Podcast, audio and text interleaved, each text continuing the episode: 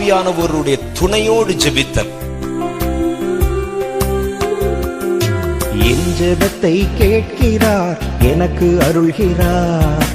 கண்மலையில் என்னை வைத்து பாதுகாக்கிறார். பவுல போஸ்தலர் சொல்லும்போது ஜெபத்தில் ஒரு காரியத்தை சொல்லுகிறார். அவர் என்ன சொல்றார்னா நான் ஆவியோடும் ஜெபிப்பேன் கருத்தோடும் ஜெபிப்பேன். ஒன்னு குருந்தியின் புஸ்தத்தில் பன்னிரெண்டாவது அதிகாரம் பதினாலாவது வசனத்தில் சொல்லுகிறார் நான் ஆவியோடும் ஜெபிப்பேன் கருத்தோடும் ஜெபிப்பேன். பரிசுத்த ஆவியானவருடைய துணையோடு ஜெபித்தல். ரோமர் எட்டாவது அதிகாரம் இருபத்தி ஆறாவது வசனம் சொல்லுகிறது நாம் தானே ஏற்றபடி வேண்டிக் கொள்ள வேண்டியது இன்னதென்று அறியாதிருக்கிறபடியினால் ஆவியானவர் தாமே வாக்கு கடங்காத பெருமூச்சலோடும் மிகுந்த கண்ணீரோடும் நமக்காக வேண்டுதல் செய்கிறார். அப்ப கர்த்தர் நமக்காக வேண்டுதல் செய்கிறார் நாம் அதற்கு அவருக்கு இடம் கொடுக்க வேண்டும். ஆவியோடு ஜெபம் பண்ணுதல். அவர் சொல்லுகிறார் நான் ஆவியில் ஜெபம் பண்ணுவேன் ஆவியோடு ஜெபம் பண்ணுவேன் கருத்தோடும் ஜெபம் பண்ணுவேன். நான் எனக்கு தெரிந்த காரியத்துல ஜெபம் பண்ணுவேன் அதற்கு பிறகு ஆவியானவர் தனக்கு தெரிந்த காரியத்தில் ஜெபம் பண்ண விட்டு கொடுப்பேன். அப்ப நம்முடைய ஜெப அனுபவத்தை நாம் இரண்டாக பிரித்து கொள்ள வேண்டும். முதல்ல நீங்க ஜெபம் பண்ணணும். ஜெபம் பண்ணும்போது உங்களுக்கு பல காரியங்கள் தெரியும். உங்களுக்கு பல விஷயங்கள் தெரியும். அதற்காக சொல்லி அது ஸ்டார்டர் ஸ்டார்ட் பண்றோம். ஜெபத்தை ஸ்டார்ட் பண்றோம். ஸ்டார்ட் பண்ணி ஜெபம் பண்றோம். ஆண்டவரே எங்கள் தேசத்திற்காக ஜெபிக்கிறோம். சேலத்துக்காக ஜெபிக்கிறோம். சேலத்தை குறித்து இப்படிலாம் வெளிப்பாடு சொல்லி இருக்கிறார்கள் அதற்காக ஜெபிக்கிறோம். எங்கள் ஆவிக்குரிய வாழ்க்கைக்காக ஜெபிக்கிறோம். எங்கள் அரசியல்வாதிகளுக்காக ஜெபிக்கிறோம். எங்கள் தேசத்தின் நன்மைக்காக ஜெபிக்கிறோம். மழை பொழிவுக்காக ஜெபிக்கிறோம் கொள்ளை நோய்கள் வரக்கூடாது என்பதற்காக ஜெபிக்கிறோம். தெரிஞ்செல்லாம் ஜெபம் பண்றீங்க. ஜெபம் பண்ணும் பொழுது அடுத்து அப்படி நம்ம ஜெபத்துல உச்சகட்டத்துல போகும் பொழுது ஆவியானவர் ஜெபம் பண்ணுவதற்கு நீங்கள் விட்டு கொடுக்கிறீர்கள் அப்படி. ஆவியானவர் ஜெபம் பண்ணும் பொழுது உங்களுக்கே தெரியும்.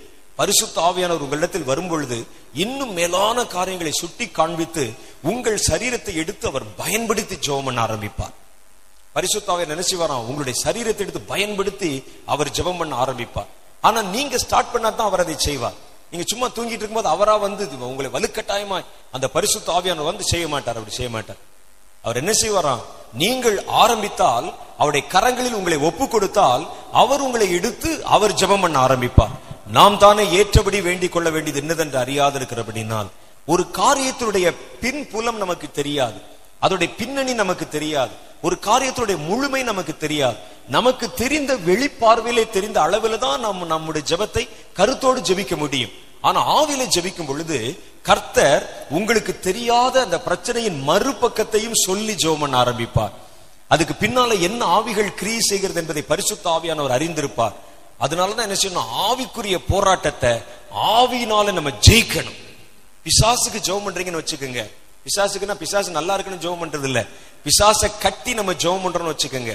சேலம் பகுதியிலே எத்தனையோ பொல்லாத ஆவிகள் இருக்கின்றன மந்திரவாதிகள் இருக்கிறார்கள் பொல்லாத பிசாசுகள் இருக்கிறது அப்படின்னு நாங்க சொல்லி இருக்கிறோம் இப்ப நீங்க ஜெபம் பண்ண ஆரம்பிக்கும் பொழுது என்ன செய்யணும்னா இங்கே மந்திரவாதிகள் இருக்கிறதா உங்களுக்கு தெரியும். ஆனா என்ன விதமான மந்திரவாதிகள் இருக்கிறார்கள் என்பது ஆவியானவருக்கு தான் தெரியும். என்ன விதமான பொல்லாத ஆவிகளை வைத்து என்னென்ன விதமான கிரிகள் எல்லாம் மனிதர்கள் மேல் ஏவி விடுகிறார்கள் என்று பரிசுத்த ஆவியானவருக்கு தான் அது தெரியும். ஒவ்வொரு ஆவிக்கும் ஒவ்வொரு தன்மை இருக்கிறது. குருட்டாட்டம் பிடிக்க பண்ணுகிற ஆவி இருக்கிறது செவிடும் ஊமையுமான ஆவி இருக்கிறது கொ- அல்லது கொடூரமான வன்கொலைகளை செய்கிற ஆவி இருக்கிறது கலவரம் பண்ணுகிற ஆவி இருக்கிறது வியாதிகளை கொண்டு வருகிற ஆவி இருக்கிறது. ஆவி என்றால் நிறைய வித்தியாசம் இருக்கிறது. அது என்ன விதமான ஆவிகளை இந்த பகுதியிலிருந்து அவர்கள் எழுப்பிக் கொண்டிருக்கிறார்கள் என்பதை பரிசுத்த ஆவியானவர் தான் அறிவார். ஆகவேதான் என்ன செய்யறதுன்னா ஆவிக்குரிய போராட்டத்தில் நீங்கள் ஜெபம் பண்ண ஆரம்பிக்கும் பொழுது ஆவியிலே நிறைந்து ஜெபம் பண்ணணும். நல்ல அந்நிய பாஷையிலே நிறைந்து நீங்கள் ஜெபம் பண்ணணும். கர்த்தருடைய ஆவியானவர் கடிந்து உங்களுக்குள் இருந்து தன்னுடைய வார்த்தைகளை வெளிப்படுத்தி பேசுகிறதை உங்களால தெளிவாய் புரிந்து கொள்ள முடியும் அந்த நேரத்துல. பரிசுத்த ஆவியானவர் பேசுகிறார் என்பதை நம்ம தெரிந்து கொள்ள முடியும். நம்ம சரீரத்தை ஒப்பு கொடுத்தால் போதும். நம்முடைய நாவை ஒப்பு கொடுத்தா போதும். நம்முடைய வாழ்க்கையை ஒப்பு கொடுத்தா போதும். ஆண்டவரை நான் ஜெபிக்க துவங்கி விட்டேன் இப்பொழுது நீர் எனக்காக ஜெபிக்கணும். பரிசுத்த ஆவியானவர் எனக்குள் இருந்து இந்த மறைவான காரியங்களுக்காக ஜெபிக்கணும். பரிசுத்த ஆவியானுடைய கண்களுக்கு மறைவான மறைப்பொருள் என்று ஒன்றுமே இல்லை. எல்லாம் அவருக்கு தெரியும். ஆகவே நீங்கள் அவருக்கு இடம் கொடுக்கும் பொழுது ஒரு பிரச்சனையினுடைய ஒவ்வொரு பரிமாணத்தையும் அவர் புரிந்து கொண்டு அந்த காரியங்களுக்காக அவர் கடிந்து கொண்டு ஜெபம் பண்ணுகிறார். அப்ப அதுக்கு நம்ம இடம் கொடுக்கணும். உங்களுக்கே தெரியும். அந்த ஜெபம் வைராக்கியமா வரும். வல்லமையா கடந்து வரும். பரிசுத்த ஆவியான ஒரு மனிதனை அப்படி எடுத்துக்கொள்ள ஆரம்பிக்கும் பொழுது. சில சொல்லுவாங்க ஒரு ஒரு மீட்டிங்ல வந்து நின்ற பிறகு நான் பேச ஆரம்பிக்கிறேன். சிலர் நிறைய பேர் என்கிட்ட வந்து சொல்லியிருக்கிறாங்க பிரதர் உங்களை அங்க பார்த்த அந்த சத்தத்தை கிட்ட சிங்கம் கத்துற மாதிரி இருக்கு பிரதர் நீங்க வீட்டுல வந்து பாருங்க நான் பூனை மாதிரி தான் பேசுவேன். எனக்கு ரொம்ப சத்தம் ரொம்ப மெல்லிசா இருக்கும்.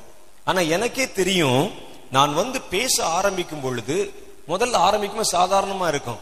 திடீர்னு எனக்குள்ள ஒரு டிரான்ஸ்ஃபார்மிங் உண்டாகிறது தெரியும். என்னுடைய குரல் மாறுகிறது எனக்கே தெரியும். பரிசுத்த ஆவியானவர் என்னை அப்படியே முழுவதும் ஆக்கிரமித்துக் கொள்கிறார் என்று தெரியும். நான் அப்படியே விட்டு கொடுத்து விடுகிறேன் அவ்வளவுதான். என்னுடைய ஊழியம் ரொம்ப சுலபம். மேடையில வந்து நிக்க வேண்டியதுதான். ஆவியானவர் கையில ஒப்பு கொடுக்க வேண்டியதுதான். நடத்த வேண்டியதெல்லாம் அவர் தான் நடத்த போகிறார். இல்லையா நான் சும்மா நின்றுட்டு கடைசி முடிச்சோடனே போயிருவேன். கைதட்டுறவங்க எனக்கு கைதட்டிட்டு இருப்பீங்க. ஆனா உண்மையில யாரு கைதட்டணும்? பரிசுத்த ஆவியானவருக்கு தான் கைதட்டணும். அவர் தான் பேசுறார் அவர் தான் கண்களை திறக்கிறார். எனக்கே தெரியும். நான் நீங்கள் எப்படி உட்கார்ந்து கேட்டுக்கிட்டு இருக்கீங்களோ நானும் அதே மாதிரி தான் இங்கே நின்று கொண்டு கேட்டுக்கொண்டிருக்கிறேன் அதை. எனக்கே தெரியுது என்னடா சத்தமே நமக்கு வேற மாதிரி ஆகுது நம்முடைய குரலே வேறு மாதிரி இருக்கிறது இது நான் பேசவில்லை என்பது எனக்கே நல்லா தெரியும். பரிசுத்த ஆவியானவர் முழுமையாய் நம்மை ஆக்கிரமித்துக் கொள்ள ஆரம்பித்து விட்டார். இப்பொழுது பரிசுத்த ஆவியானுடைய சப்தம் பலத்தோடு வெளிவருகிறது என்று எனக்கு தெரியும். அந்த சத்தம் என்னுடையது அல்ல என்பது எனக்கு நல்லா தெளிவா தெரியும். டிவியில பாக்குறவங்க சொல்லுவாங்க அங்கே இந்த குன்னூர்ல வந்து மூணு நாள் கூட்டம் நடந்தது. நாங்கள் ஒரு இடத்துல ரட்சணிய சேனை சபை என்னுடைய ஒரு கெஸ்ட் ஹவுஸ் அங்க இருக்குது. அங்கதான் தங்கி இருந்தோம் அங்கதான் லைவ் ப்ரோக்ராம் நடத்தினோம். லைவ் ப்ரோக்ராம் நடத்தும் பொழுது அங்கே ஆட்கள் யாருமே கிடையாது. கொஞ்சம் பேர் ஒரு இருபத்தஞ்சு பேர் மாத்திரம்தான் அந்த அந்த ஊழியத்தை சேர்ந்தவங்க வந்து உட்கார்ந்து இருந்தாங்க எல்லாம் கேமரா மாத்திரம்தான் அந்த அறையில வச்சிருந்தோம். நாங்க எல்லாருமே அந்த ஒரே வீட்டுல தங்கி இருந்தோம் நான் போய் நின்று பேசிட்டு வந்து சாப்பிட்றதுக்கு வந்து உட்கார்ந்து இருப்பேன் அந்த இடத்துல இருக்கக்கூடிய அந்த கட்டடத்தினுடைய மேனேஜர் அந்த அதிகாரி அதற்கு பிறகு அங்கே உள்ள சமையல்காரர்கள் வந்துட்டு அப்படி பரிமாறிட்டு என்னவே பார்த்துக்கிட்டே இருப்பாங்க. அப்ப நான் கேட்பேன் என்ன? அப்படின்னு கேட்பேன். நீங்க தானா அது? அப்படின்னு கேட்பாங்க. அங்க பேசின அதே ஆள் நீங்க தானா எங்களுக்கு சந்தேகமா இருக்குன்னு சொல்லுவாங்க. சந்தேகமே வேண்டாம். அங்க பேசினது வேற ஆளு இங்க உட்கார்ந்து சாப்பிடுறது வேற ஆளு அப்படின்னு சொல்லிடுவேன் அல்ல ஏன்னா அங்க பேசுனது பரிசுத்த ஆவியானவர். சாப்பிடுறது நான் வேற ஒண்ணும் இல்லை. அப்படின்னு. அடிக்கடி தினம் கேட்பார். அங்க பேசினால் தானா நீங்க என்று எனக்கு சந்தேகமா இருக்க. வேற ஆள் மாதிரி இருக்கீங்களா பிரதர் வேற ஆள் தாங்க. இங்க இருக்கிறது மாம்சம். அங்க பேசுறது பரிசுத்த ஆவியானவர் சொல்லுவேன். பரிசுத்த ஆவியானவர் நம்மை முழுவதும் தம்முடைய கரத்தில் எடுத்துக்கொள்ள வேண்டும். அந்த அனுபவத்துக்குள்ள நீங்க போகணும்னா உங்கள் ஆவி ஆத்மா சரீரத்தை முழுவதும் தேவனுடைய ஆளுமைக்கு நீங்கள் ஒப்பு கொடுக்க வேண்டும். ஒப்பு கொடுத்த ஆண்டவரை என்னை எடுத்து பயன்படுத்துங்க. நான் ஜெபிக்க விரும்புறேன். என் தேசத்திற்காக ஜெபிக்க விரும்புறேன். இதோ வந்து நின்னுட்டேன். ஜெபத்தை நான் ஸ்டார்ட் பண்ணிட்டேன். இனி நான் ஏற்றபடி வேண்டிக் கொள்ள வேண்டியது இன்னதென்று அறியாதிருக்கிறபடினால் ஆவியானவரே நீர் என்னை முழுவதுமாய் எடுத்துக்கொள்ளும் என்று கர்த்தடத்திலே கேட்கணும். அப்போ கர்த்தருடைய ஆவியானவர் நம் மேல் அபரிமிதமா இறங்கி நம்முடைய ஒவ்வொரு உறுப்புகளை நம்முடைய ஒவ்வொரு அந்த உணர்வுகளை தம்முடைய கையில் எடுத்துக்கொண்டு தாம் விரும்புகிற காரியத்திற்காக நமக்குள் இருந்தவர் ஜெபம் பண்ணுகிறார். இந்த அனுபவத்தை தான் ரோமருடைய புஸ்தகம் எட்டாவது அதிகாரம் இருபத்தி ஆறாவது வசனம் நமக்கு தெளிவாய் சுட்டி காண்பிக்கிறது. நாம் தானே ஏற்றபடி வேண்டிக் கொள்ள வேண்டியது இன்னதென்று அறியாதிருக்கிறபடியினால் ஆவியானவர் தாமே வாக்கு கடங்காத பெருமூச்சலோடும் கண்ணீரோடும் நமக்காக வேண்டுதல் செய்கிறார். அதுதான் சொல்றார். நான் ஆவியோடு ஜெபம் பண்ணுவேன். ஆவியோடு ஜெபம் பண்ணுவேன். பரிசுத்த ஆவியானுடைய உதவியோடு நான் ஜெபம் பண்ணுவேன். இப்படி நீங்கள் உங்களுடைய ஜெப வாழ்க்கையை அதிகரித்துக் கொள்ள பழக வேண்டும். பரிசுத்த ஆவியில நிறைந்து நீங்கள் ஆவிக்குரிய காரியங்களுக்காக ஜெபிக்க பழக வேண்டும். பொல்லாத பிசாசின் கிரிகளுக்காக நீங்கள் ஜெபிக்க ஆரம்பிக்கும் பொழுது பரிசுத்த ஆவியில நிறைந்து நீங்கள் அந்த காரியங்களுக்காக ஜெபிக்க பழக வேண்டும். இதுல அப்படியே ஜெபிக்க பழகும் பொழுது முதல்ல ஆவியோடு ஜெபிப்பீர்கள் அடுத்து ஆவிக்குள் ஜெபிப்பீர்கள். ரெண்டுக்கு வித்தியாசம் இருக்கு. அதை தான் இப்ப நான் உங்களுக்கு சொல்லித் தர போறேன். ஆவியோடு ஜெபிப்பது என்பது உங்களுடைய வாழ்க்கையில போய் நீங்க பல விஷயத்துல பார்த்திருப்பீங்க. ஆனா இந்த அனுபவத்தினுடைய அடுத்த பரிமாணம் ஆவிக்குள் ஜெபிப்பது. ஆவியோடு என்பது வித் என்ற அர்த்தத்துல வரும். ஆவியோட. ஆவிக்குள் என்றால் இன் ஸ்பிரிட் ஆவிக்குள். ஆவிக்குள் ஆகி ஜெபிப்பது. இந்த ரெண்டு அனுபவத்துக்கு வித்தியாசம் இருக்கு. ஆனா இந்த அனுபவத்துக்குள்ள நீங்க போகணும்னா முதல்ல அந்த அனுபவத்தில் நீங்க பூரணம் அடையணும். நல்ல ஆவியில நிறைஞ்சு ஜெபிக்கிறதுக்கு நீங்கள் இடம் கொடுக்கணும். முதல்ல நீங்கள் உங்களுடைய ஜெபத்தை நான் ஸ்டெப் ஸ்டெப்பா சொல்றேன். நீங்க நல்லா புரிந்து கொள்ள வேண்டும் என்று. முதல்ல உங்களுடைய ஜெப அறைக்குள்ள போன உடனே நீங்கள் ஒரு உங்களுக்கு தெரிந்த உங்களுடைய ஜெப குறிப்புகளை நல்ல சத்தமா ஜெபம் பண்ண ஆரம்பிங்க ஆண்டவர்கிட்ட சொல்லி. ஆண்டவரே நான் இந்த காரியத்துக்கு ஜெபிக்கிறேன் அந்த காரியத்துக்கு ஜெபிக்கிறேன் தேசத்துக்கு ஜெபிக்கிறேன்னு சொல்லி ஜெபம் பண்ண முதல்ல ஆரம்பிங்க. உங்கள் கருத்தோடு நீங்கள் ஆரம்பிங்கள். கருத்தோடு ஆரம்பிக்கும் பொழுதே அப்படி ஆவியானவர் உங்களை நிரப்ப ஆரம்பிக்கும் பொழுது ஆவியானுடைய செயல்பாட்டுக்கு உங்களை அப்படியே ஒப்பு கொடுத்து விடுங்கள். அந்த நேரத்துல ஒருவேளை அந்நிய பாஷையில கர்த்தர் ஜோம் பண்ணலாம். அல்லது ஒருவேளை உங்களுக்கு தெரிந்த மொழியிலே கர்த்தர் உங்களை உங்களை இயக்கி ஜெபம் பண்ண வைக்கலாம். உங்களை அறியாமலே பாத்தீங்கன்னா பாரம் உண்டாகும். கண்ணீர் வரும். ஒரு ஆத்ம பாரம் உண்டாகும். அப்படி புலம்பி நீங்க ஜெபம் பண்ண ஆரம்பிப்பீங்க. பரிசுத்த ஆவிக்குள் ஆவியோடு சேர்ந்து ஜோம் பண்றீங்க. அப்ப நம்ம ஜெபம் பண்ணி முடிக்கிறோம். இந்த மாதிரி அனுபவத்தை நீங்கள் வளர்த்து கொள்ள வரும் பொழுது சீக்கிரமே வேறொரு பரிமாண வளர்ச்சி உங்களுக்குள்ளே வரும். அந்த வளர்ச்சி என்னன்னா ஆவிக்குள் ஜெபிப்பது. ஆவிக்குள் ஜெபிப்பதுன்னா நீங்களே அந்த ஆவியோடு இணைந்து மெர்ஜ் ஆகிறது. பரிசுத்த ஆவியானவரோடு மெர்ஜ் ஆகிறது. அதற்கு பிறகு ஒரு புதிய அனுபவத்தை கர்த்தர் உங்களுக்கு தருகிறார். அவர் என்ன செய்யறார்னா நீங்கள் ஜெபிக்க வேண்டிய காரியத்தை அறிந்து கொள்ளும்படிக்கு அவர் உங்களை தம் ஆவியானவருடைய உதவியோடு அழைத்து கொண்டு போய் விடுகிறார் வெளியே. அவர் என்ன செய்கிறார் அப்படின்னா நல்லா சொல்றேன் உங்கள் சரீரத்தில் இருக்கிற ஆவி இருக்கு பாருங்க. இந்த ஆவியை கர்த்தர் உங்கள் சரீரத்திலிருந்து பிரிச்சு எடுத்துட்டு போய் மறைவிடங்களில் செய்கிற காரியங்களை நீங்களே பார்க்கும்படிக்கு அந்த இடத்துல கொண்டு வந்து நிறுத்துகிறார். நீங்களே பாக்குறீங்க ஓ இதெல்லாம் செய்யறானா ஒரு மந்திரவாதி ஒரு குகையில இருந்து செய்து கொண்டிருக்கிறார் ஒரு மந்திரம் செய்து கொண்டிருக்கிறார். உங்களுக்கு என்ன தெரியும்? அங்க ஒரு குகை இருக்குன்னு தெரியும். மந்திரவாதி இருக்கிறான்னு தெரியும். என்ன செய்யறான்னு உங்களுக்கு தெரியுமா? நீங்க நேரா போய் பார்க்க முடியுமா? பார்க்க முடியாது. ஆனா ஆவியானவர் என்ன செய்யறாருன்னா உங்களை ஆவிக்குள்ளாக்கி உங்களை எழுப்பி உங்களை அழைத்து கொண்டு போய் விடுகிறார். அழைத்து கொண்டு போய் கர்த்தர் ஒரு பெரிய காரியத்தை உங்களுக்கு தந்து அவர் உங்கள் நடுவிலே மகிமையான காரியங்களை வெளிப்படுத்த ஆரம்பிக்கிறார். மனிதர்கள் போக முடியாத இடத்துக்குள்ளே போய் கர்த்தர் உங்களை அழைத்து கொண்டு போகிறார். இது மாதிரி காரியங்களை வேத வசனத்துல நம்ம நிறைய பார்க்கிறோம். எசைக்கியலுடைய புஸ்தகத்துல அதை எடுத்துக்கொள்ளுங்கள். எசைக்கியல் புஸ்தகத்துல எட்டாவது அதிகாரம். எல்லாம் எடுத்து படிச்சு பாருங்க. அவருடைய புதிய அனுபவம் அங்கே போட்டிருக்கிறாங்க. இந்த அனுபவம் எல்லாம் எங்கேயும் யாரும் நான் வந்து புதுசா சொல்லல. பைபிள்ல இருக்கு. பைபிள்ல இருக்கிற அனுபவங்கள் தான். எடுத்தாச்சா? எசைக்கியல் தொள்ளாயிரத்தி அறுபத்தி ஆறாவது பக்கத்துல இருக்கு. எட்டாவது அதிகாரம். ஆறாம் வருஷத்து ஆறாம் மாதம் ஐந்தாம் தேதியிலே நான் என் வீட்டில் உட்கார்ந்திருக்கிற போதும் யூதாவின் மூப்பர்கள் எனக்கு முன்பாக உட்கார்ந்திருக்கிற போதும் கர்த்தராகிய ஆண்டவருடைய கரம் என் மேல் அமர்ந்தது. அதற்கு அடுத்த வசனம். அப்பொழுது இதோ அக்னி சாயலாய் தோன்றுகிற ஒருவரை கண்டேன். அவருடைய இடுப்புக்கு கீழெல்லாம் அக்னியும் அவருடைய இடுப்புக்கு மேலெல்லாம் சொகுசாவை போல பிரகாசிக்கிற சாயலுமாய் இருந்தது. ஒரு கை போல தோன்றினதை அவர் நீட்டி என் தலை மயிரை பிடித்து என்னை தூக்கினார். ஆவியானவர் என்னை பூமிக்கும் வானத்துக்கும் நடுவே கொண்டு போய் தேவ தரிசனத்தில் என்னை எருசலேமின் வடதிசைக்கு எதிரான உள்வாசலில் நடையிலே கொண்டு போய் விட்டார். பரிசுத்தாவியான என்ன செய்யறாரா அதே ஆவியானவர் தான் இன்னைக்கு உங்களுக்குள்ளே இருக்கிறார். எசேக்கியல் இடம் கொடுத்த பொழுது பரிசுத்த ஆவியான கை மாதிரி தோன்றின ஒன்றை அப்படி வச்சு அவருடைய தலைமுடி அப்படியே பிடிச்சு மேல தூக்குனாராம். இவர் ஆவியிலே அப்படியே எடுத்துக்கொள்ளப்படுகிறார் ஆவியிலே எடுத்துக்கொள்ளப்பட்டு வேறொரு இடத்திற்கு கடந்து போகிறார். பரலோகத்துக்குள்ள போகிறார். அங்கே தேவனுடைய சப்தத்தையும் கர்த்தருடைய சாயலையும் கேட்கிறார். இது எப்படிப்பட்ட ஒரு அனுபவம் பாருங்க. அதுக்கு பிறகு நம்ம படிச்சு பார்க்கிறோம். இசைக்கியல் புஸ்தகத்துல பதினோராவது அதிகாரத்துல இது பரலோகத்துக்குள்ள கொண்டு போறார் முதல்ல. ஒன்பதாவது அதிகாரத்தில் நீங்க படிச்சு பாத்தீங்கன்னா இசைக்கியல் ஒன்பதாவது அதிகாரத்துல பரலோகத்தின் ஆலோசனை சங்கம் கூடி ஒரு தீர்மானத்தை எடுத்துக் கொண்டிருக்கிறாங்க. அந்த இடத்துல கொண்டு போய் ஆவியானவர் இவருடைய ஆவியை கொண்டு போய் நிறுத்துகிறார். இசைக்கியருடைய சரீரம் அப்படியே செத்த மாதிரி விழுந்துருச்சு கீழே. இவருடைய ஆவி அப்படியே பரிசுத்த ஆவியானவர் எடுத்துக்கொண்டு போய் அதை போட்டிருக்கிறார். ஆவியானவர் என்னை எடுத்துக்கொண்டு போய் பரலோகத்தின் நடையிலே விட்டார். நடந்து உள்ள போடா அப்படின்னு சொன்னார். இவர் உள்ள போய் பார்த்தா ஒன்பதாவது அதிகாரத்துல பரலோக சங்கம் கூடியிருக்கிறது ஆலோசனை சங்கம். அங்கே இவர் போய் நின்று கொண்டிருக்கிறார். நடக்கிறது என்னன்னு பாக்குறார் அங்கே கர்த்தர் நிற்கிறார் தேவ தூதர்கள் நிக்கிறாங்க ஆறு தேவ புருஷர்கள் நிக்கிறாங்க கர்த்தர் அவர்களுக்கு ஆணை கொடுக்கிறார். சங்கார தூதர்களை நோக்கி ஆணை கொடுக்கிறார்.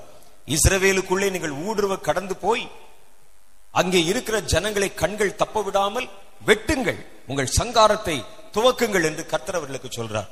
சங்காரத்தை துவக்குவதற்கு முன்பாக நீங்கள் என் நாமத்தை தொழுது கொள்ளுகிற ஜனங்களுக்காக கண்ணீர் விட்டு கதறி எழுகிறவருடைய நெற்றிகளிலே முத்திரை போடுங்கள் என்கிறதையும் சொல்றார். அங்க அவங்க எடுக்கிற தீர்மானத்தை மனிதனாகிய எசேக்கியல் அங்கே நின்றதை பார்த்து கொண்டிருக்கிறார். பாத்தீங்களா மனுஷன் பார்க்க முடியாத போக முடியாத இடத்துக்குள்ள அவருடைய ஆவியை கர்த்தர் அழைத்து கொண்டு போகிறார். என்னுடைய ஆவிக்குரிய வாழ்க்கையினுடைய துவக்க காலத்தில் நடைபெற்ற ஒரு அற்புத சம்பவத்தை நான் சொல்ல ஆசைப்படுகிறேன். நான் ரட்சிக்கப்பட்டு முதல்ல அபிஷேகம் எல்லாம் பண்ணப்பட்டு உங்களுக்கு தெரியும் என்னுடைய பழைய என்னுடைய சாட்சி உங்களுக்கு தெரியும். பல பத்திரிகைகள் போட்டிருக்கிறாங்க பல ஊழியக்காரர்கள் சொல்லியிருக்கிறாங்க. நான் கர்த்தரை அறியாத அல்லது வேறு ஒரு கடவுள் இல்லை என்கிற ஒரு மறுப்பு கட்சியிலே நான் அங்கம் வகித்து என்னுடைய கல்லூரி நாட்கள்ல போதை மருந்து பழக்க வழக்கத்துக்கு அடிமையாகி இருந்தவன் நான். அப்படி இருந்து நல்லா குடிக்கிறதும் சிகரெட் குடிக்கிறதும் என்னுடைய சரீரத்தில் எல்லாம் மருந்து மாத்திரலாம் ஏத்திருக்கிறேன் நான். அந்த அளவுக்கு என்னுடைய நண்பர்களோடு நான் பழகி கொண்டிருந்த நேரத்துல கடவுள் இல்லை என்று சொல்லுகிற ஒரு மறுப்பு இயக்கத்தில் இருந்து கல்லூரியிலே மாணவர் அணி தலைவராக இருந்து நிறைய ஸ்ட்ரைக் எல்லாம் நடத்திருக்கிற அந்த நாட்களில். அதற்கு பிறகு நான் இயேசுவை சந்தித்த கதை ரொம்ப சுவாரஸ்யமானது. அப்பொழுது ஒரு முறை என்ன செஞ்சாங்கன்னா ஒரு கூட்டம் நடந்து கொண்டிருக்கிறது. எங்க ஊர்ல ஸ்வாட்ஸ் என்ற ஒரு மேல்நிலை பள்ளி இருக்கிறது. அங்கேதான் நம்முடைய போதகர் ஜான் கோயில் பிள்ளை அவர்கள் வந்து வேலை செஞ்சுட்டு இருந்தாங்க. டாக்டர் அப்துல் கலாம் அங்கதான் படிச்சார் அந்த ஸ்கூல்ல. அங்க ஒரு கிரவுண்ட் இருக்குது. அந்த கிரவுண்ட்ல சகோதரர் டிஜிஎஸ் தினகரன் ஐயா அவர்களுடைய கூட்டம் நடத்தப்படுகிறது. அவங்க கூட்டம் நடத்துறதுக்காக வரல. அவங்க வந்த போது ஸ்டேட் பேங்க்ல ஆடிட்டிங் பண்றதுக்காக வந்தாங்க. வந்தவரை எப்படியோ கண்டுபிடித்து அங்க இருக்கக்கூடிய தென்னிந்திய திருச்சபை ஆட்கள் கொண்டு வந்து ஒரு மேடை போட்டு அவரை பேச வச்சுட்டாங்க. அந்த நேரத்துல ஏராளமா ஏழாயிரம் எட்டாயிரம் பத்தாயிரம் பேர் கூட்டம் அந்த இடத்துல கூடி இருக்கிறாங்க அப்ப முதல் நாள் கூட்டத்துல நிறைய அற்புதங்கள் நடந்திருக்கிறது. அவர் பலரை பேர் சொல்லி அழைத்திருக்கிறார். நான் நல்ல சாயந்தரம் காலேஜ் விட்டுட்டு குடிச்சிட்டு என்னுடைய கட்சி ஆபீஸ்ல போய் உட்கார்ந்து இருக்கிறேன் அங்க இருக்கிற நண்பர்கள் சொன்னாங்க உங்க ஆளுக்கு கிறிஸ்தவர்கள் நான் நாங்க ரெண்டு மூணு நாலு தலைமுறையா கிறிஸ்தவர்கள் ஆனா பெயர் கிறிஸ்தவர்கள். ஒன்று கிறிஸ்துமஸுக்கு எங்க வீட்டார் வந்து கோயிலுக்கு போவாங்க அல்லது ஈஸ்டருக்கு போவாங்க. ஈஸ்டர் போயிட்டா கிறிஸ்மஸ் போக மாட்டாங்க கிறிஸ்மஸ் போனா ஈஸ்டர் போக மாட்டாங்க. அந்த மாதிரி எங்க குடும்பத்துடைய பாரம்பரியம் மிக்க ஒரு குடும்பம் நாங்க. அப்ப நான் எனக்கும் கடவுளுக்கு சம்பந்தமே இல்லாமல் வளர்ந்து கொண்டிருந்த ஒரு சூழ்நிலை.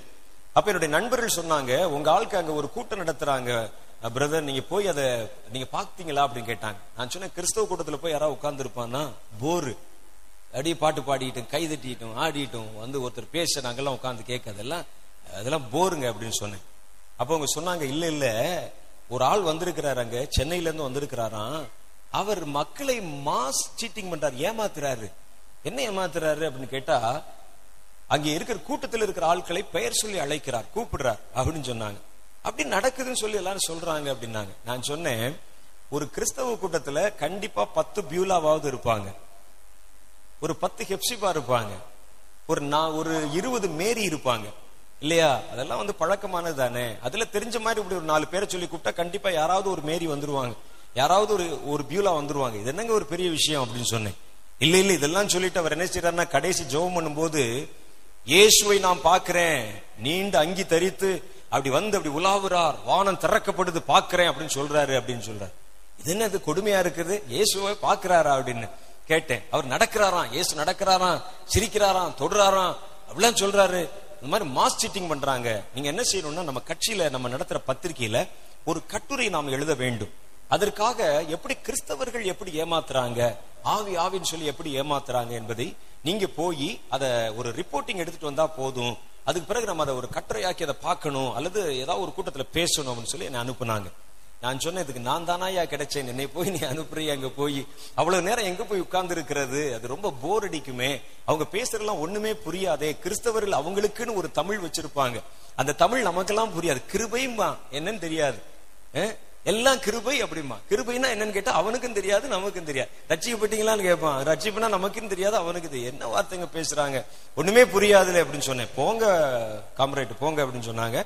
நானும் கடைசியில் என்ன செய்தேன்? ஒரு சின்ன ஒரு குறிப்பு நோட்டை எடுத்துக்கொண்டு வாயில சிகரெட் வைத்துக்கொண்டு நான் ஒரு செயின் ஸ்மோக்கர் அந்த காலத்துல நானே சிகரெட் மாதிரி இருக்கிறேன். சிகரெட்டை பாத்தீங்கன்னா எப்போ பார்த்தாலும் சிகரெட் பிடித்து கொண்டே இருப்பேன் வாயில. செயின் ஸ்மோக்கர் ஒரு சிகரெட்டையும் பிடித்து கொண்டு நல்ல சுதி வேற ஏத்தி இருக்கிறேன் போய் கடைசியில இருளில் இருக்கிற எவனும் வெளிச்சத்திடத்தில் வரான் அப்படின்னு போட்டிருக்கு. நான் வந்து சாதாரண இந்த லைட் வெளிச்சத்துல கூட போய் உட்காரல. கூட்டத்து பின்னால ஒரு வேப்ப மரம் இருக்கு பெரிய மரம். அதுல லைட்டே இல்லாத இடத்துல போய் உட்கார்ந்துருக்கேன். உட்கார்ந்துட்டு பாத்துக்கிட்டு இருக்கேன். கூட்டத்துல என்ன நடக்குதுன்னு பாத்துக்கிட்டு இருக்கேன். இருட்டான ஒரு இடத்துல மெல்லிய வெளிச்சம் மாத்திரம் இருக்கு. அங்க போய் உட்கார்ந்து பார்த்துக்கிட்டு இருக்கிறேன். கூட்டம் நடக்குது. எனக்கு நல்லா ஞாபகம் இருக்குது. ஒரு சந்தன கலர்ல ஒரு சட்டை போட்டு அதை இன் பண்ணி ஐயா வந்து பேசிட்டு இருக்கிறாங்க மேல. அவர் பேசுற எனக்கு யாருன்னு தெரியாது. அப்ப கூட்டம் பாட்டெல்லாம் பாடுறாங்க என்னமோ செய்யறாங்க என்ன நடக்குது. ஏதோ ஒரு செய்தி பிரசங்கம் பண்றாரு. எனக்கு ஒண்ணுமே புரியல. பிரசங்கத்தை தலை வேதனையார் என்னத்தை எழுதுறது இதுல அப்படி எனக்கு ஒண்ணும் புரியல. என்னோட நான் வச்சிருக்க குறிப்பு நோட்ல. கடைசியில ஜெப நேரம் வந்தது. ஜெப நேரம் வந்து நம்ம எல்லாம் எழுதுன ஜெபம் பண்ணுவோம்னு சொன்னாங்க. சொன்னும் பொழுதே எழுந்திருக்கும் போதே பல பேர் அப்படி கு- ஒரு மாதிரி குதிக்க ஆரம்பிச்சாங்க. எனக்கு அது ஒரு மாதிரி வித்தியாசமா இருந்தது. எல்லா மதத்திலும் இது இருக்கும் போல இருக்கிறது. ஒவ்வொரு மதத்திலும் சிலர் வந்து அப்படி ஆர்ப்பரிக்கிறாங்க ஆடுறாங்க. அது மாதிரி கிறிஸ்தவர்கள் இந்த மாதிரி ஏதோ ஒன்று வச்சிருக்கிறாங்க போல இருக்குன்னு நினைச்சேன் நான்.